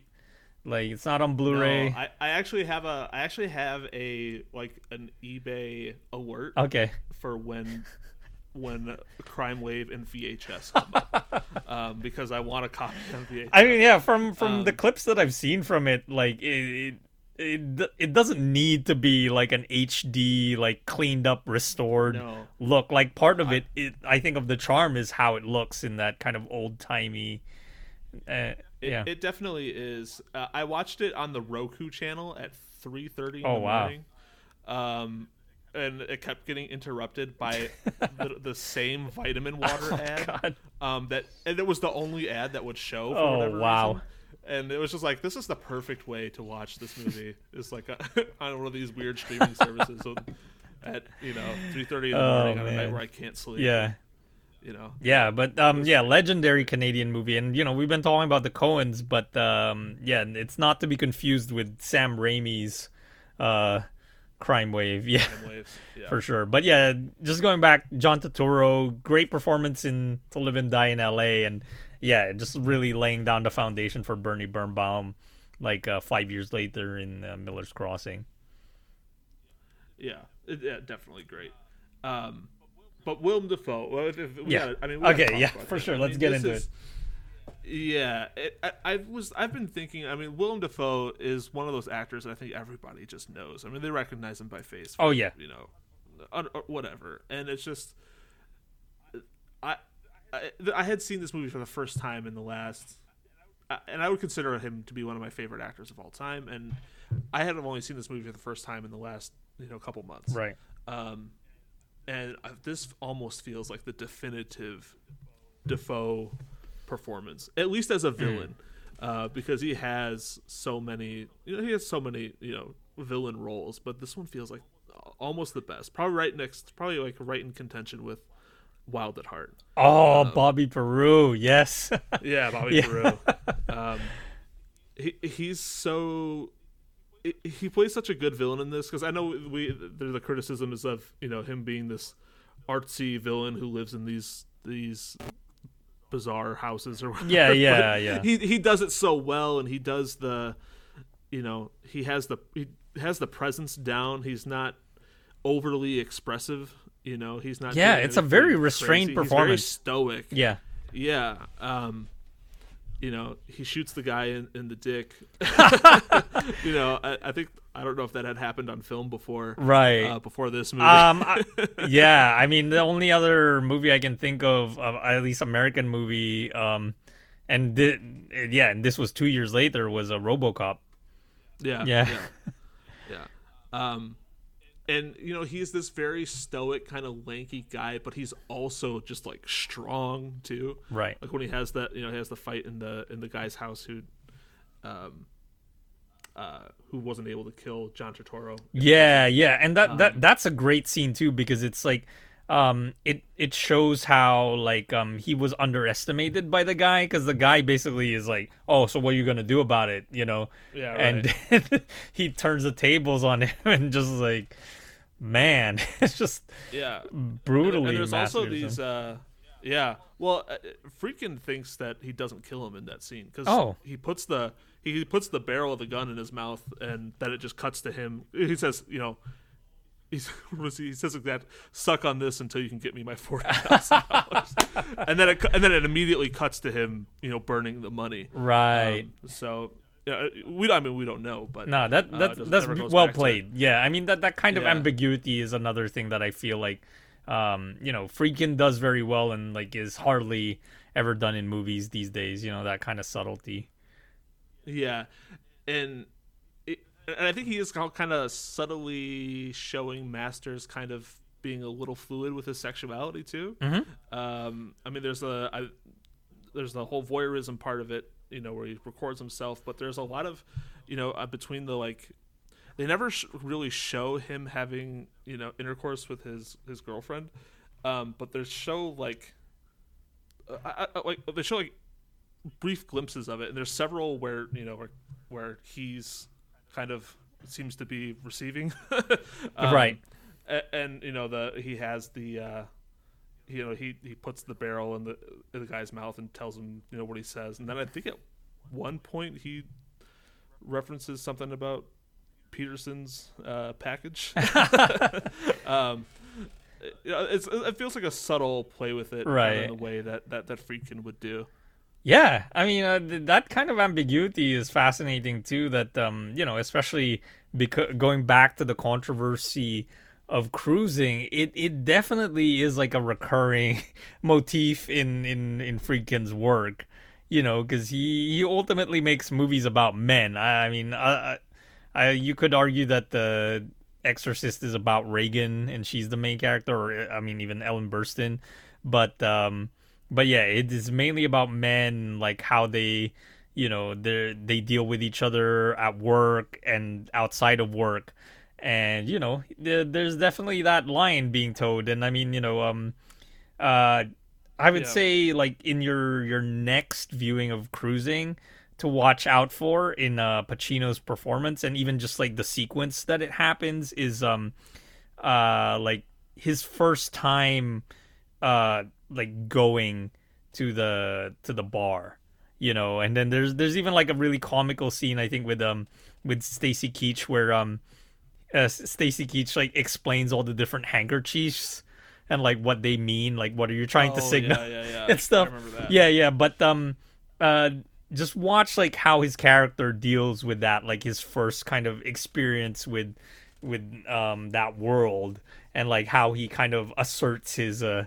straightness. You know, so it, Yeah. he, I think uh, Friedkin is fascinated by this uh thing of um, you know, being uh ambivalent sexually ambivalent you know uh Right, you know right, um yeah. so it's not just that um it's ambiguous but it's also like uh the character it's it's part of the character's conflict you know and i guess it's it's it's most in the forefront in in um cruising Yeah, uh, yeah, and I'm sure it is. I'll, I'll definitely keep that in mind when watching Yeah. it, and and it kind of and keeping that in mind with with uh, with Dafoe in this one too. I mean, I think there also is kind of this whole. I mean, the, the whole, it's it's for every character in the movie. Kind of this these people who are struggling with their identities, uh, uh, you know, counterfeit people, counterfeit relationships, right you know counterfeit money um you know he's kind of struggling you know like his whole profession is counterfeit uh money but he can't reckon you know when he does create you know original art you know he burns it. He you know he he can't uh I, I don't know it's like he can't reconcile um you know his true intentions with the one thing that he knows that he actually Yeah. is, which is a counterfeiter. You know? Yeah. Uh, my my best artwork is is fake. Yeah, I mean, the- You know. the- you know, as much as I feel like some people would dismiss the artist aspect of his character, you know, that you know it's Friedkin commenting on like a narcissistic, you know, modern artist, but the, Oh, I don't. yeah, no, yeah, I, I feel like you you feel that way, uh, and I, I I also feel that way too because it's just like um, uh, it's more about that that ambiguity of like you know having conflict with your work in terms of like you know I think there was even like a comment that I forgot which character says it where you know they say that the the painting is beautiful because I think one of his paintings actually reminds me of um uh, a Bob Dylan uh, painting. You know, the one that he used for Oh, an yeah. album cover.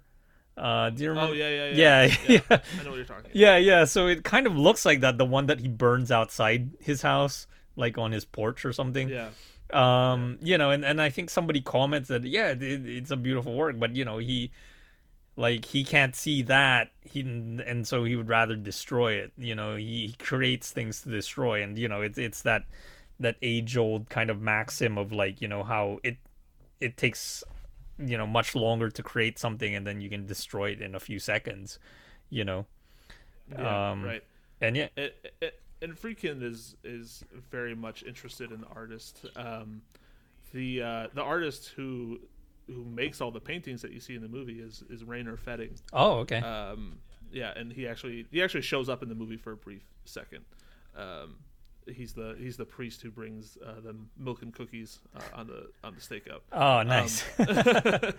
and then uh, the the artist that uh, that uh, Petersen talks to, who who says that he he's the one who kind of discovered Masters in prison, that he had talent. I mean, he's he's an I, I forgot forget what his name is, but he's uh, he's an artist that Friedkin actually uh, really loves himself and actually owns uh, you know some of his original paintings. wow. Okay. Um, and he put he decided to put him in the. Yeah, I mean, this is the thing too that um uh you know, I, I don't want to rag too much about like, you know, how it is now compared to before, but I feel like uh Friedkin's generation and like the generation after them, like especially the action directors who emerged in the 80s like um Verhoeven and um John McTiernan and even like Walter Hill, like they're all like very culturally literate. You know, it's like Oh, yeah, they have an appreciation for the arts and like you know, I I'd never heard a John McTiernan commentary before, but when I did, like I was blown away that he was like referencing Bergman and like it's like damn, this guy is like really you know, and Walter Hill as well. You know, like you know, the, you mentioned uh, Maron. Like I think the Walter Hill uh, interview is very good, and I think he was also on um, Yeah, I'll have to listen yeah. Bret Easton Ellis's podcast as well. But yeah, Mm-hmm. like these directors, like you know, this is something that um, it's it's uh, you know just a weird way to tie it into um to Abbas a way. Oh wow! Yeah. yeah. so Kiarostami had said this thing like in his great masterclass 10 on 10 which is like available on like archive.org if you haven't seen it it's amazing like just him like discussing his views on film but he, he brings up this thing and he actually he's trying to quote another director but i've never heard these other directors say it but i heard him say it. So i don't know. It doesn't really matter but this is the message. So he was saying that Ermanno Olmi, the Italian director, is also one of my favorites. Um, uh, had said Legend of the Holy Drinker. yes, um, but yeah, I mean his his first two early films though are great, like uh, Il Posto and um, well, third and and uh, Tree- second. Tree of Wooden Clogs. Yeah, I'm not such a fan of Tree of Wooden Clogs, but the the two the early black and white movies are great, like Il Posto and um I Fidanzati is that, I think is that how it's pronounced. I'm butchering Italian, but um they're they're on Criterion, but only on DVD. They haven't been uh, uh re-released on Oh, okay. Blue. But yeah, they're great, especially El Posto because it has like a, a short film uh called La cotta. But anyway, we're we're uh, digressing again. But um so Kiarostami said this about that Ermanno Olmi said um that the first generation of filmmakers lived life and made movies. The second generation of filmmakers uh, watched the movies of the first generation, lived life, and made movies. Uh, the, the third generation of filmmakers watched the movies of the previous generation, but stopped living life and made movies. and then the final generation, the current generation of filmmakers, don't live life. They don't watch the previous movies, and they just make movies.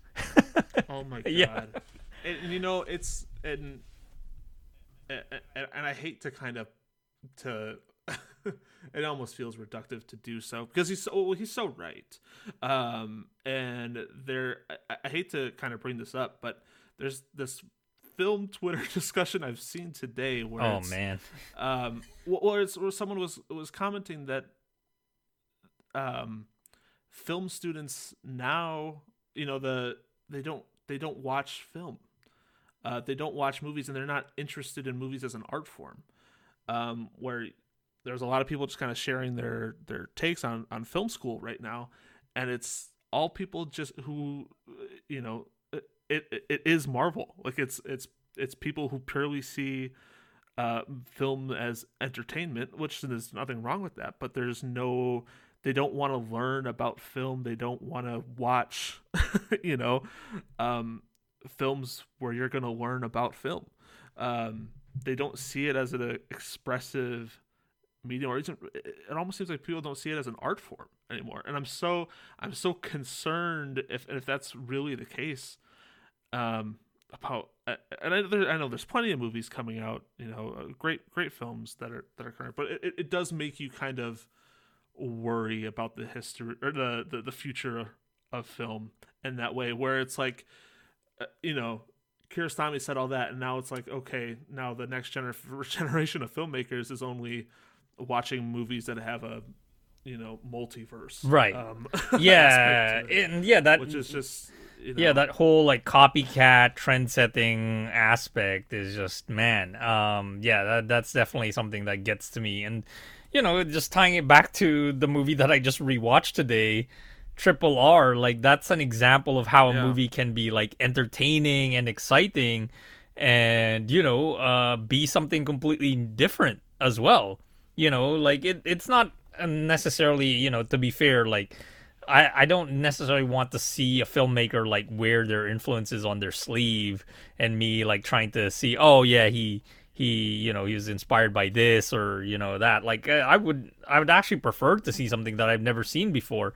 But obviously we now exist in this universe where um you know nothing is exists in a vacuum like everything comes from something else right um, so even if they're not watching movies and they make movies, they're they're taking it from something, you know, whether it be like uh, TikTok or you know some YouTube sure. uh, video or a meme. You know, it's like uh, it's still coming from something. Uh, but yeah, when the the source material isn't that rich, and you know, you get these diminishing returns. You know, right? And there's there's something to be said about you know episodic television, uh, you know, or or uh, prestige television as as as cinema, or you know um, TikToks, some TikToks as short films. There's something to be said about about that. I and I don't uh, I I don't I, I don't want to totally write that off um, because I think there's validity in that. There's validity in there's also discourse today about the new Michael Bay movie. It's like, you know, oh yeah, there's validity in just there's validity in just going to watch the new fucking action movie sure. and having a good time. Yeah. we all we all love. Yeah, that. not everything has to be you know about the art, or about the right. history of cinema or whatever. But um, when you have people like William Friedkin who are who are you know living their lives and appreciate art, appreciate art so much where I'm bringing the the painter into the movie. I'm only using his paintings. Here's a painter that I love. I'm I'm featuring him in my film in a big way and actually tying him into the story. Um, and then after my film career, I'm even now he says he doesn't watch movies. Yeah, he just he directs operas. That's what he mm-hmm. does now. Um, I know he watches Guillermo del Toro's movies. He's, he's, they're, they're, they're, right. I mean, they're, they're actually yeah. they're, they're good friends. Um, which is awesome to me. Yeah. Um, um, yeah, I mean, uh, but you know, you have when you had had people like that, and you know they they know the operas, they know the plays, mm. um, you know, and they know them on a deep level, and then you have. Then you have, and, and obviously things change. The tides change, times change, right. whatever. Um, but you have people who don't even care about that stuff. They don't even see it as valid. Yeah. You know. Right. It it it's worrisome. Yeah, for sure. It's, a little sad. Yeah. Yeah. Um yeah, I mean it's a dying breed, but I, I feel like there's still filmmakers out there that exist. But yeah, I think Uh, of course. yeah, yeah, and I, I and they're always yeah, and our, I think our, our point of contention really is the the this is the dominant, you know, discourse right now. Is that you know there's a dumbing down Yeah. because it's just like I mean, uh, I I am a participant on Letterboxd, but you know you just look at the most popular reviews on the on that site and they're just like. I lose brain cells, you know, reading. Yeah, it's just man. yeah, I, I I I'm so glad that Letterboxd has a block feature, so I can just block all those reviewers because it's just, man, I yeah, I have nothing I, to. gotta I gotta utilize that Yeah. a little more often. yeah, Um, and, and and you know that this whole style of of of movie making, you know, it it's no longer marginalized. Like they won, they have complete Mm-hmm. Yes. dominance over you Exactly. know, over the art form, Mhm. and you know, and, and, and, and we could go on and on, but it's just like you see so many people like. So many uh, uh, people who are mad about the way people have made fun of Morbius. Right. it's like, Yeah. it's like shut the hell up. Yeah. You won. You know, you have complete Right. dominance over the theaters. I, you know, I have to, you know, I have to drive to Chicago this weekend to see a David Lynch movie. I mean, granted, you know, the David Lynch movies aren't playing at, all- in all theaters across the, across. you Right. know, but I gotta, I gotta drive. I gotta drive an hour and a half. I gotta pay like fifty dollars in parking. I gotta drive, you know, two two and a half hours home because there's gonna be traffic. just Oh, to go man. see, you know, see the closest thing I can get to art film. right. you know, near me. Yeah. Um, you know, it's just it's you know, it, it's uh, it's frustrating. Yeah. Uh, but to live and die in LA is a good movie. Yeah, it totally is. Oh man, yeah. I mean, if people haven't seen it, and especially, uh, I hope that Kino comes out with that 4K Blu-ray soon. It, yeah, Um, it seems like they announced it you know, a while- almost a yeah, yeah. At this point, So, um, uh, yeah, I hope when that comes out, that that introduces it to a new audience. Um, because yeah, I, I mean, I, I think it, it definitely is. Where would you rank it? You would say on um, your Friedkin scale. um, hmm, I, I, there's still some some uh, um, some ones that I that I really do need to see, but I think I would put it. Uh, I think I would probably go The Exorcist, Sorcerer, To Live and Die in L.A., um, The French Connection, um, The Hunted, and Killer Joe. Oh, I haven't. those are the one- oh my god, I haven't seen The Hunted. it's it's you know it's it's not it's not his best movie. Mm-hmm. It, it is very much like a like a kind of like a standard action chase movie, but Mm-hmm. Tommy Lee Jones is so he's just he's just great in it. Del Toro's great in it. Oh, man. great. Um, Why have I not yeah, heard no, of this? It's very good. Oh my god. Oh, it's great. Yeah, it's great. man. It's, a, it's a it's a pretty tight ninety if I remember right. It's a pretty tight ninety. Damn. It's yeah. Yeah. It's just a really economical thriller and um and uh yeah. It's, Yeah. It's great. It's definitely worth a watch. Yeah, I, I Um, love the oh, cast. I'm, look at, I'm reading the uh, the tagline for this movie. Some men should not be found. That's, that's sick. I mean, do you know the tagline to um to live and die in L.A.? Uh, oh my god. no. Hold on, let me bring it up. Oh, Shit, it was so good. Um, the tagline is, uh, hold on. I'm gonna have to cut this out. um, wh- where did I see that tagline? Is it Uh, on Letterboxd? um, I think I saw it on IMDb. Oh, oh, here it is. Okay, Detroit, Chicago, New York, Miami were like this. This is the city of angels. This is L.A. What? Um, and then yeah, there's more. that's- there's another one. The director of The French Connection is on the streets again. a federal agent is dead. A killer is loose, and the city of angels is about to explode.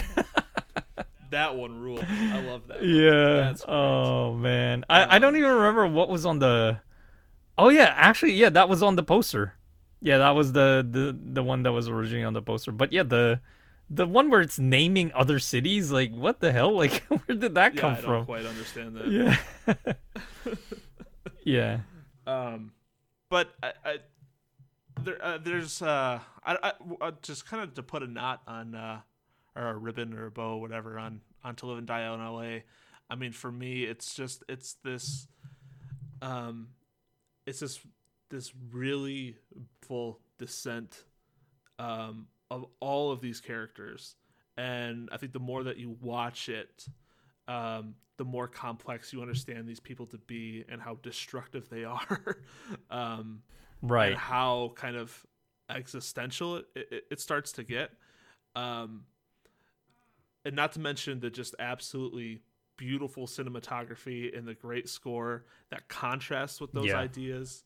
Um, you definitely feel like these people are going down in flames. Um, and um, but if you want to watch it as just like a great action movie, I mean, Yeah. it's it's there too. I mean, you get it's it's Yeah, all it one. works, It's a yeah. great package. yeah, it work, works both ways, and I think yeah, the the first viewing, I I was definitely more in the latter, where I was like, oh yeah, it's just this good like police thriller, um, you know, uh, cop trying to hunt down his perp, but um, yeah, the second time around, I definitely got more of those vibes. I guess also the first time around, um, I had just moved back to Southern California, so um it was all new to me again and like um I was still like orienting myself but now I think I've gotten to know the city a lot better um than I ever did because um I don't even know if I mentioned this in a previous episode but I I'd driven Lyft and Uber and um you know that helped in terms of getting to know the city. Um so I'm now familiar with like the different neighborhoods and um you know just like in Los Angeles plays itself he's like well, you know, I feel like I have the right to criticize how movies portray the city because I live here. you know, um, so yeah, I mean, I, I feel like um, William Friedkin, even though in Los Angeles plays itself, Thom Andersen kind of, you know, berates Friedkin on his portrayal. Like, I, I actually feel like he was very respectful of the city. He was like true to the geography. He focused on a neighborhood that rarely gets shown in the movies, other than the the Vincent Thomas Bridge. Um, uh, so yeah, like I, I really feel like um, uh, I yeah, he hasn't really made many movies where L.A. is this um, like central to the movie. I feel you know where it, you know it's in the title, obviously, but um, at the same time, yeah, I think he he also senses the decadence of the city and just how um yeah you you can waste away here too you know? Like that, that's a, a definite possibility that that can happen because you're you know you you get lulled into this this sense of comfort with the weather you know? Right. and then eventually yeah there's all these yeah the undercurrent that he shows in the movie where there's crime and murder happening all around you you know it's not like just this beautiful paradise and not everybody lives by the beach you know um so yeah, definitely. It, it, it's um, and it doesn't feel directly critical of the city either, um, but no but it's just portraying. no if anything it actually i feel like yeah it, it it's very uh, true to the locals Yeah. i would say like you know i mean there's a lot of scenes that takes place in like uh you know dive bars and you know um so yeah uh i yeah i, I feel like it, it's very respectful Yeah. Um. But, but yeah, just I mean, just showing just uh, yeah, like you said, the people just can just waste away. They just get lost in it. You know. yeah Yeah. Yeah, and then you know you can have a car chase and um, uh, end up uh coming across some dudes randomly listening to reggae. yeah. Oh, that was the other thing too that I guess is like the main difference from from seeing LA from the outside and then moving here. Like how much of a a staple car chases are. Man, like um, you know, I, I've basically seen car chases, you know, um, live right in front of me and then you know it's just a thing on the news like i even follow actually a twitter which is called the chase alerts which just tells you when there's a car chase on the news and you put it on and it's just like this car chase and it's just crazy Yeah. Have you ever have you ever gotten entangled Yeah. in a car chase? Um, I mean, the closest that I I've, I've been was basically I was on a freeway and there was this guy who, and this actually happened recently. Um, he was going the wrong way on the freeway, and they had to shut the freeway down, so we were just like stuck in traffic because he was driving against traffic, you know, and you know that that can be dangerous because you know obviously these. It, that's always what you're waiting for is when like the the chase is gonna end you know because what what's it gonna take? Like i mean i've seen chases where basically like their tires have blown out and they're just driving on their rims God. you know and that that kind of crazy shit. Or like um yeah uh the they they just basically find a neighborhood where they feel like they can duck and dive into and just they all jump out and you know that's also part of the surprise of a car chase is like who gets out of the car As always, in You know, it's like always, how many- Always when you see on YouTube, Yeah, on the news, it's always in LA. yeah, exactly. It's just a staple here, you know. Car chases are a thing, you know. Um, so yeah, it's very appropriate that William Friedkin brought his talents here uh, to to film. Yeah, uh, one of the most memorable car chases I think in Oh, yeah, in LA movies. I got, I got entangled in a car chase uh, uh, here actually once. oh, you did? Where I oh, was, wow. I was in a lane and then, um, I was about to turn and then a car just kind of like sped right around me as I was turning and I had to like, I had to fork it real quick. And he he went around the corner, squealing his tires. He's throwing things out the window, and and then and then the next thing I know, there's one cop car that passes me and goes straight, and then one that follows him around. And I was like, oh jeez. I was like, yeah, it was it was scary, man. Um, Man, yeah, yeah.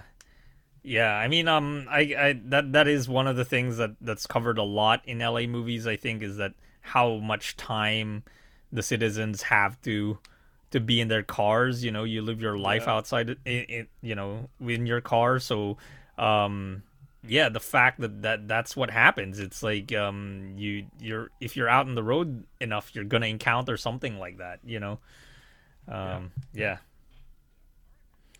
All right, man. So, do you have uh, any more thoughts on on to live and die in L.A.? um, I you know I could continue on, um, but we are at almost two and a half hours. And Yes, exactly. I, I think yeah. if we, if we wanted to, we could easily go another hour. and a half. sure. Yeah, yeah. But it, it's probably getting late for you. Um, yeah, Um, yeah, it, yeah. it is. But um, Mhm. uh, I- think we covered to live and die LA in a, a decent amount. There's so much more to talk about. I think it's, Mm-hmm. it's kind of an endless movie. right. Um, but uh, I would say that um, Friedkin as a filmmaker, um, I don't want him to be lost. You know what I mean? yes. and I, f- I- I feel like I feel like he might be going down that road um, where he's he is one of the greats, and you just don't hear um, him referred to that way too much uh, anymore. And um, if, if if anyone who's listening is ever on the fence about him, I mean, I take your time with his movies. I I, I, I never jump too crazily into someone's filmography. Um, Would you- But would you but say he, I, he? I am kind of jumping in. Um, Right. I'm being starting But- to be kind of a completionist with this stuff. Yeah.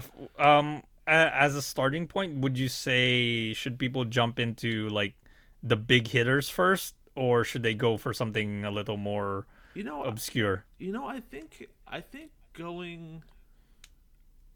I think going French Connection first Sure. is a good is a good start, and Hmm. then. I mean, maybe start with the with the cop movies, and then go to The Exorcist. I mean, if you haven't Yeah. seen The Exorcist already, Yeah.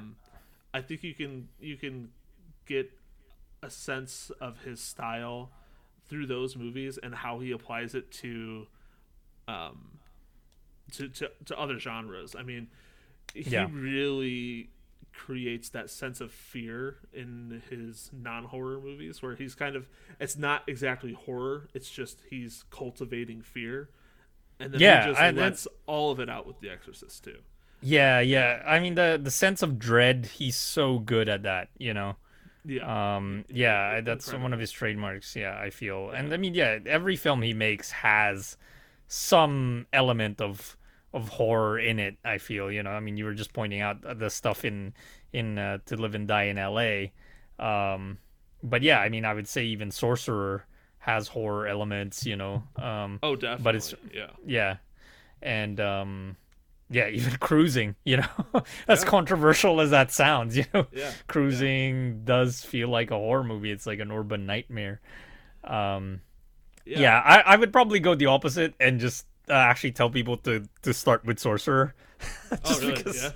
yeah just like dive in yeah start with sorcerer especially because yeah uh, again we we talk about like um you know filmmakers that are a dying breed like the fact that this movie takes its time and starts so slowly with a prologue that um you know has something to do with the movie but it, it's almost like in, indirectly Yeah, you don't understand related. it until far Right. later in the movie.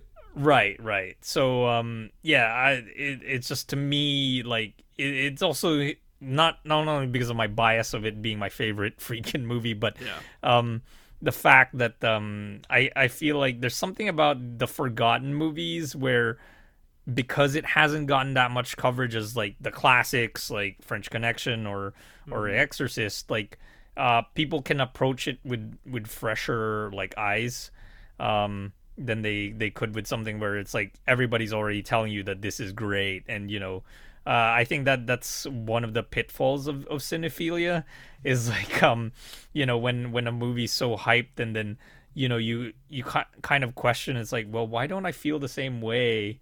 And then that um I don't know I've gone through that phase in in in my movie watching life where um I'm like yeah I, I don't really like this movie as much as other people do but then like I I don't really voice that opinion I mean I did that in the past but not anymore but like back then I was just like yeah maybe you know it's because I'm I'm under the influence of all these other opinions that have already come before uh but be- because Sorcerer is this movie that you know was forgotten um yeah I I feel like um people can can approach it with with a fresh perspective Definitely.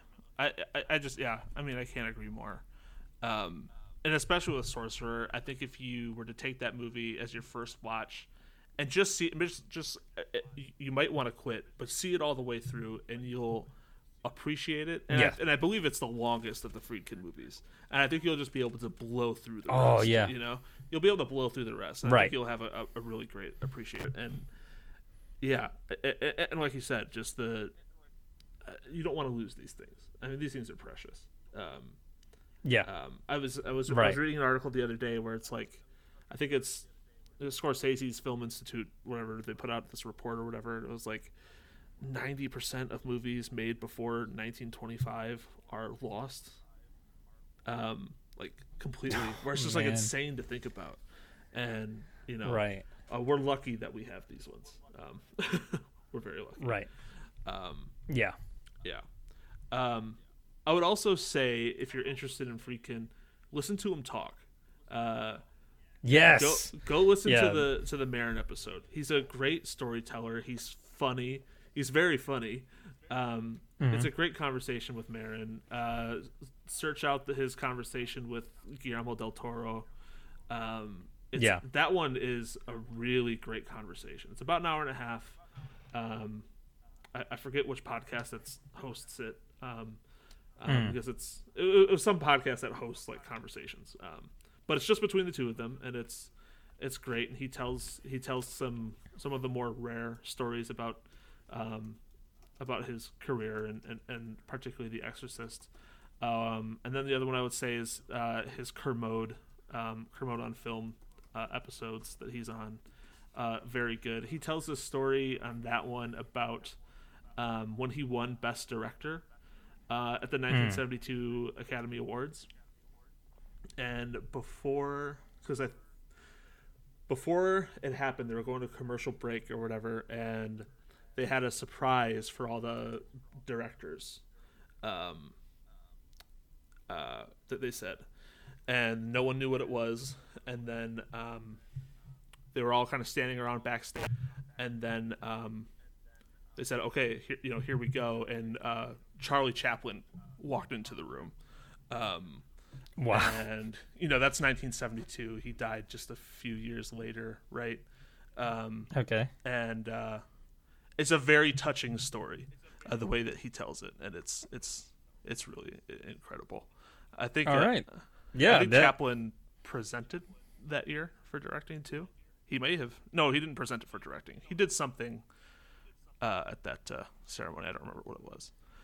Um, Yeah, man, that's amazing. Yeah, I love hearing these stories too of like um, you know, generations of directors who have like lived through eras and like them crossing paths. I mean, I feel like back then it was a lot more significant than it is now. Like, you know, I mean, people made such a big deal of that Cannes Film Festival where um uh Robert Bresson and Tarkovsky like shared the stage, you know.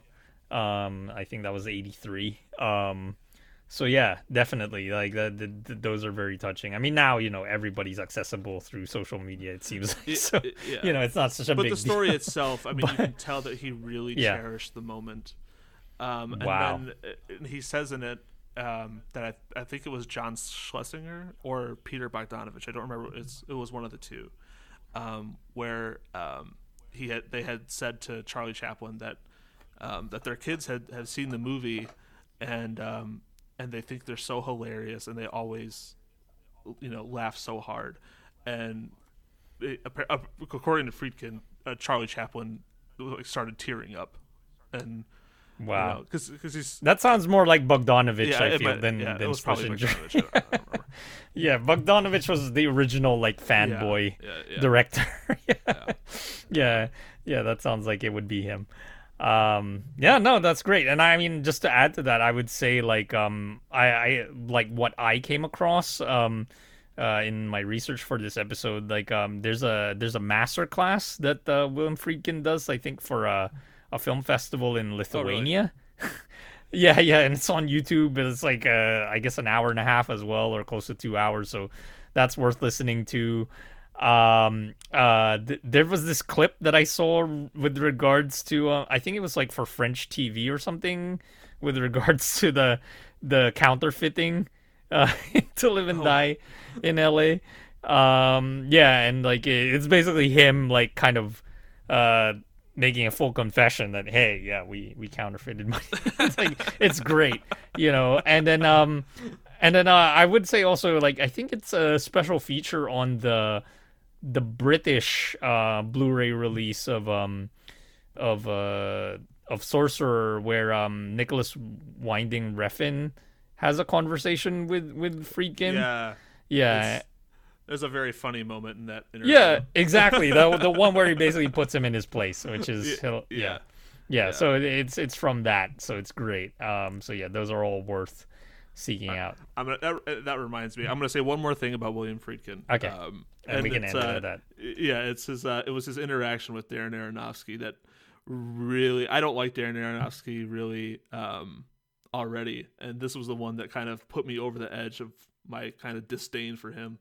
Um, is Friedkin did the directors, the DGA directors Q and A after the showing of Mother in whatever. Oh that wow, that's Um, wild. and you know Fried, Friedkin's like he's like because you know Aronofsky right Yeah. he tries to act like he like nothing that he puts in his movies was on purpose or that there's no symbolism at all and it's all just his genius. Right, right. um so Friedkin is going like is saying essentially okay there's all this obvious you know biblical references and imagery you know kind of and he's kind of kind of trying to get a response out of him like what is you know you don't have to say what it's about, but what is your relationship with that, and how does that kind of tie into the film? Not exploit, not like explain the film. And Aronofsky's just Yeah. being such a fucking ass about about that, and um, and uh, it's he made some offhanded remark about Friedkin believing in the devil or something, and it's just really oh annoying, man. and it's it's just really. Annoying. I gotta listen to that because yeah, I mean I've I've definitely listened to several of these DGA conversations, and it's mostly like directors kissing each other's asses. You know, most of the time, like they never have anything critical to say. But yeah, that one seems like it's a very bristly conversation, and I want to listen to that for sure. Oh man. Yeah, yeah. Yeah, because yeah, those those conversations are very cookie cutter. Like they they limit them to like half an hour, you know, and I I don't think they include like questions from the audience. Um, at Sometimes times, so uh, Yeah, yeah, sometimes they do, but yeah, like mostly it's just the directors, like yeah, basically say, "Oh, you made such a great movie," and blah blah blah, and it's like, come on, man. yeah, no, that's great. Yeah, I'll definitely listen to that. Yeah. All right then. So I guess uh, that's a good point to to end at. Um, do you want to share anything that you're up to, Brandon, or like your socials? Um, yeah. So, um, um, there's the, losing track pod, podcast is out there. We haven't done episodes in quite a while. I I don't know what's in the future for that, but I'm trying to get back in, into podcasting. You know, uh, Carlo, thank you so much. Um, I mean, Ah, you- yeah. Thanks uh, for joining You've us. been on uh, you've been on my podcast a couple times. Um, yes, that was fun. and uh, yeah, some some great episodes. Some of the some of our best episodes actually. oh wow, that's high and, praise. uh, Thank you. yeah, so people can go. You can go find that. Carlo did the the adjuster with us and uh, the card counter. Um, yes. So so go search that out. But thank you so much Yeah. for having me. Um, yeah. Well, thanks um, for giving us your time, uh, Brandon. I know you're very busy. yeah, So, no, of course. Yeah. and um, you know, Carlo is such a good friend. Um, just for the listeners out there, we just we will Aw. send we will send each other just kind of movies and shit, uh, you know, Blu-rays, DVDs, you know, to each other here and there. And um, my birthday is tomorrow, and I got uh, these. Lovely, Yeah, man. I got these lovely packages from Carlo in the mail. today. Damn. okay. Um, I, I was saving it, Carlo. Oh, plug- man, good thing your it- own, it- uh, Yeah, it's your birthday right now because Oh, yeah, in the yes. Central Time it's past midnight. So, Yes, yes, so yeah, that's we. That's amazing that we landed on your birthday during the episode. Wow. That's great. It's great. It's the, oh it's, man. Uh, it's that's the best birthday present of all. Oh But, wow. uh, I'm glad, Carlo man. got me this uh this Arrow edition of Clown uh with a K. I for, can't tell who directed. this. Yes. I forget, but we've talked about it plenty, and I've I, I need I'm, it's Yes, for me to and actually, yeah, it's good that you brought it up because that's the movie I want to cover on, fa- on the Father's Day Oh, episode. Okay, so- all right. Well, Yeah, I'm, I'm yeah. I'll, I'll I'll I'll save it then. I'll save it. No, I mean it, it's a movie that you can watch and rewatch. Alright, it's alright, it's one of those movies like it's infinitely rewatchable. And then uh, what's great about that edition is that it includes an episode from the series because it's it's based on a TV show from Denmark. Um, so yeah, I mean it's crazy that they've already done like a whole trilogy Oh wow. of um them. The second clown movie isn't as good, but the third one I don't know yet because um uh there's n- not really good subtitles that exist for it. Like they only have like machine translated subtitles for the third one. So and yeah, I don't even know if these movies were ever released like theatrically stateside.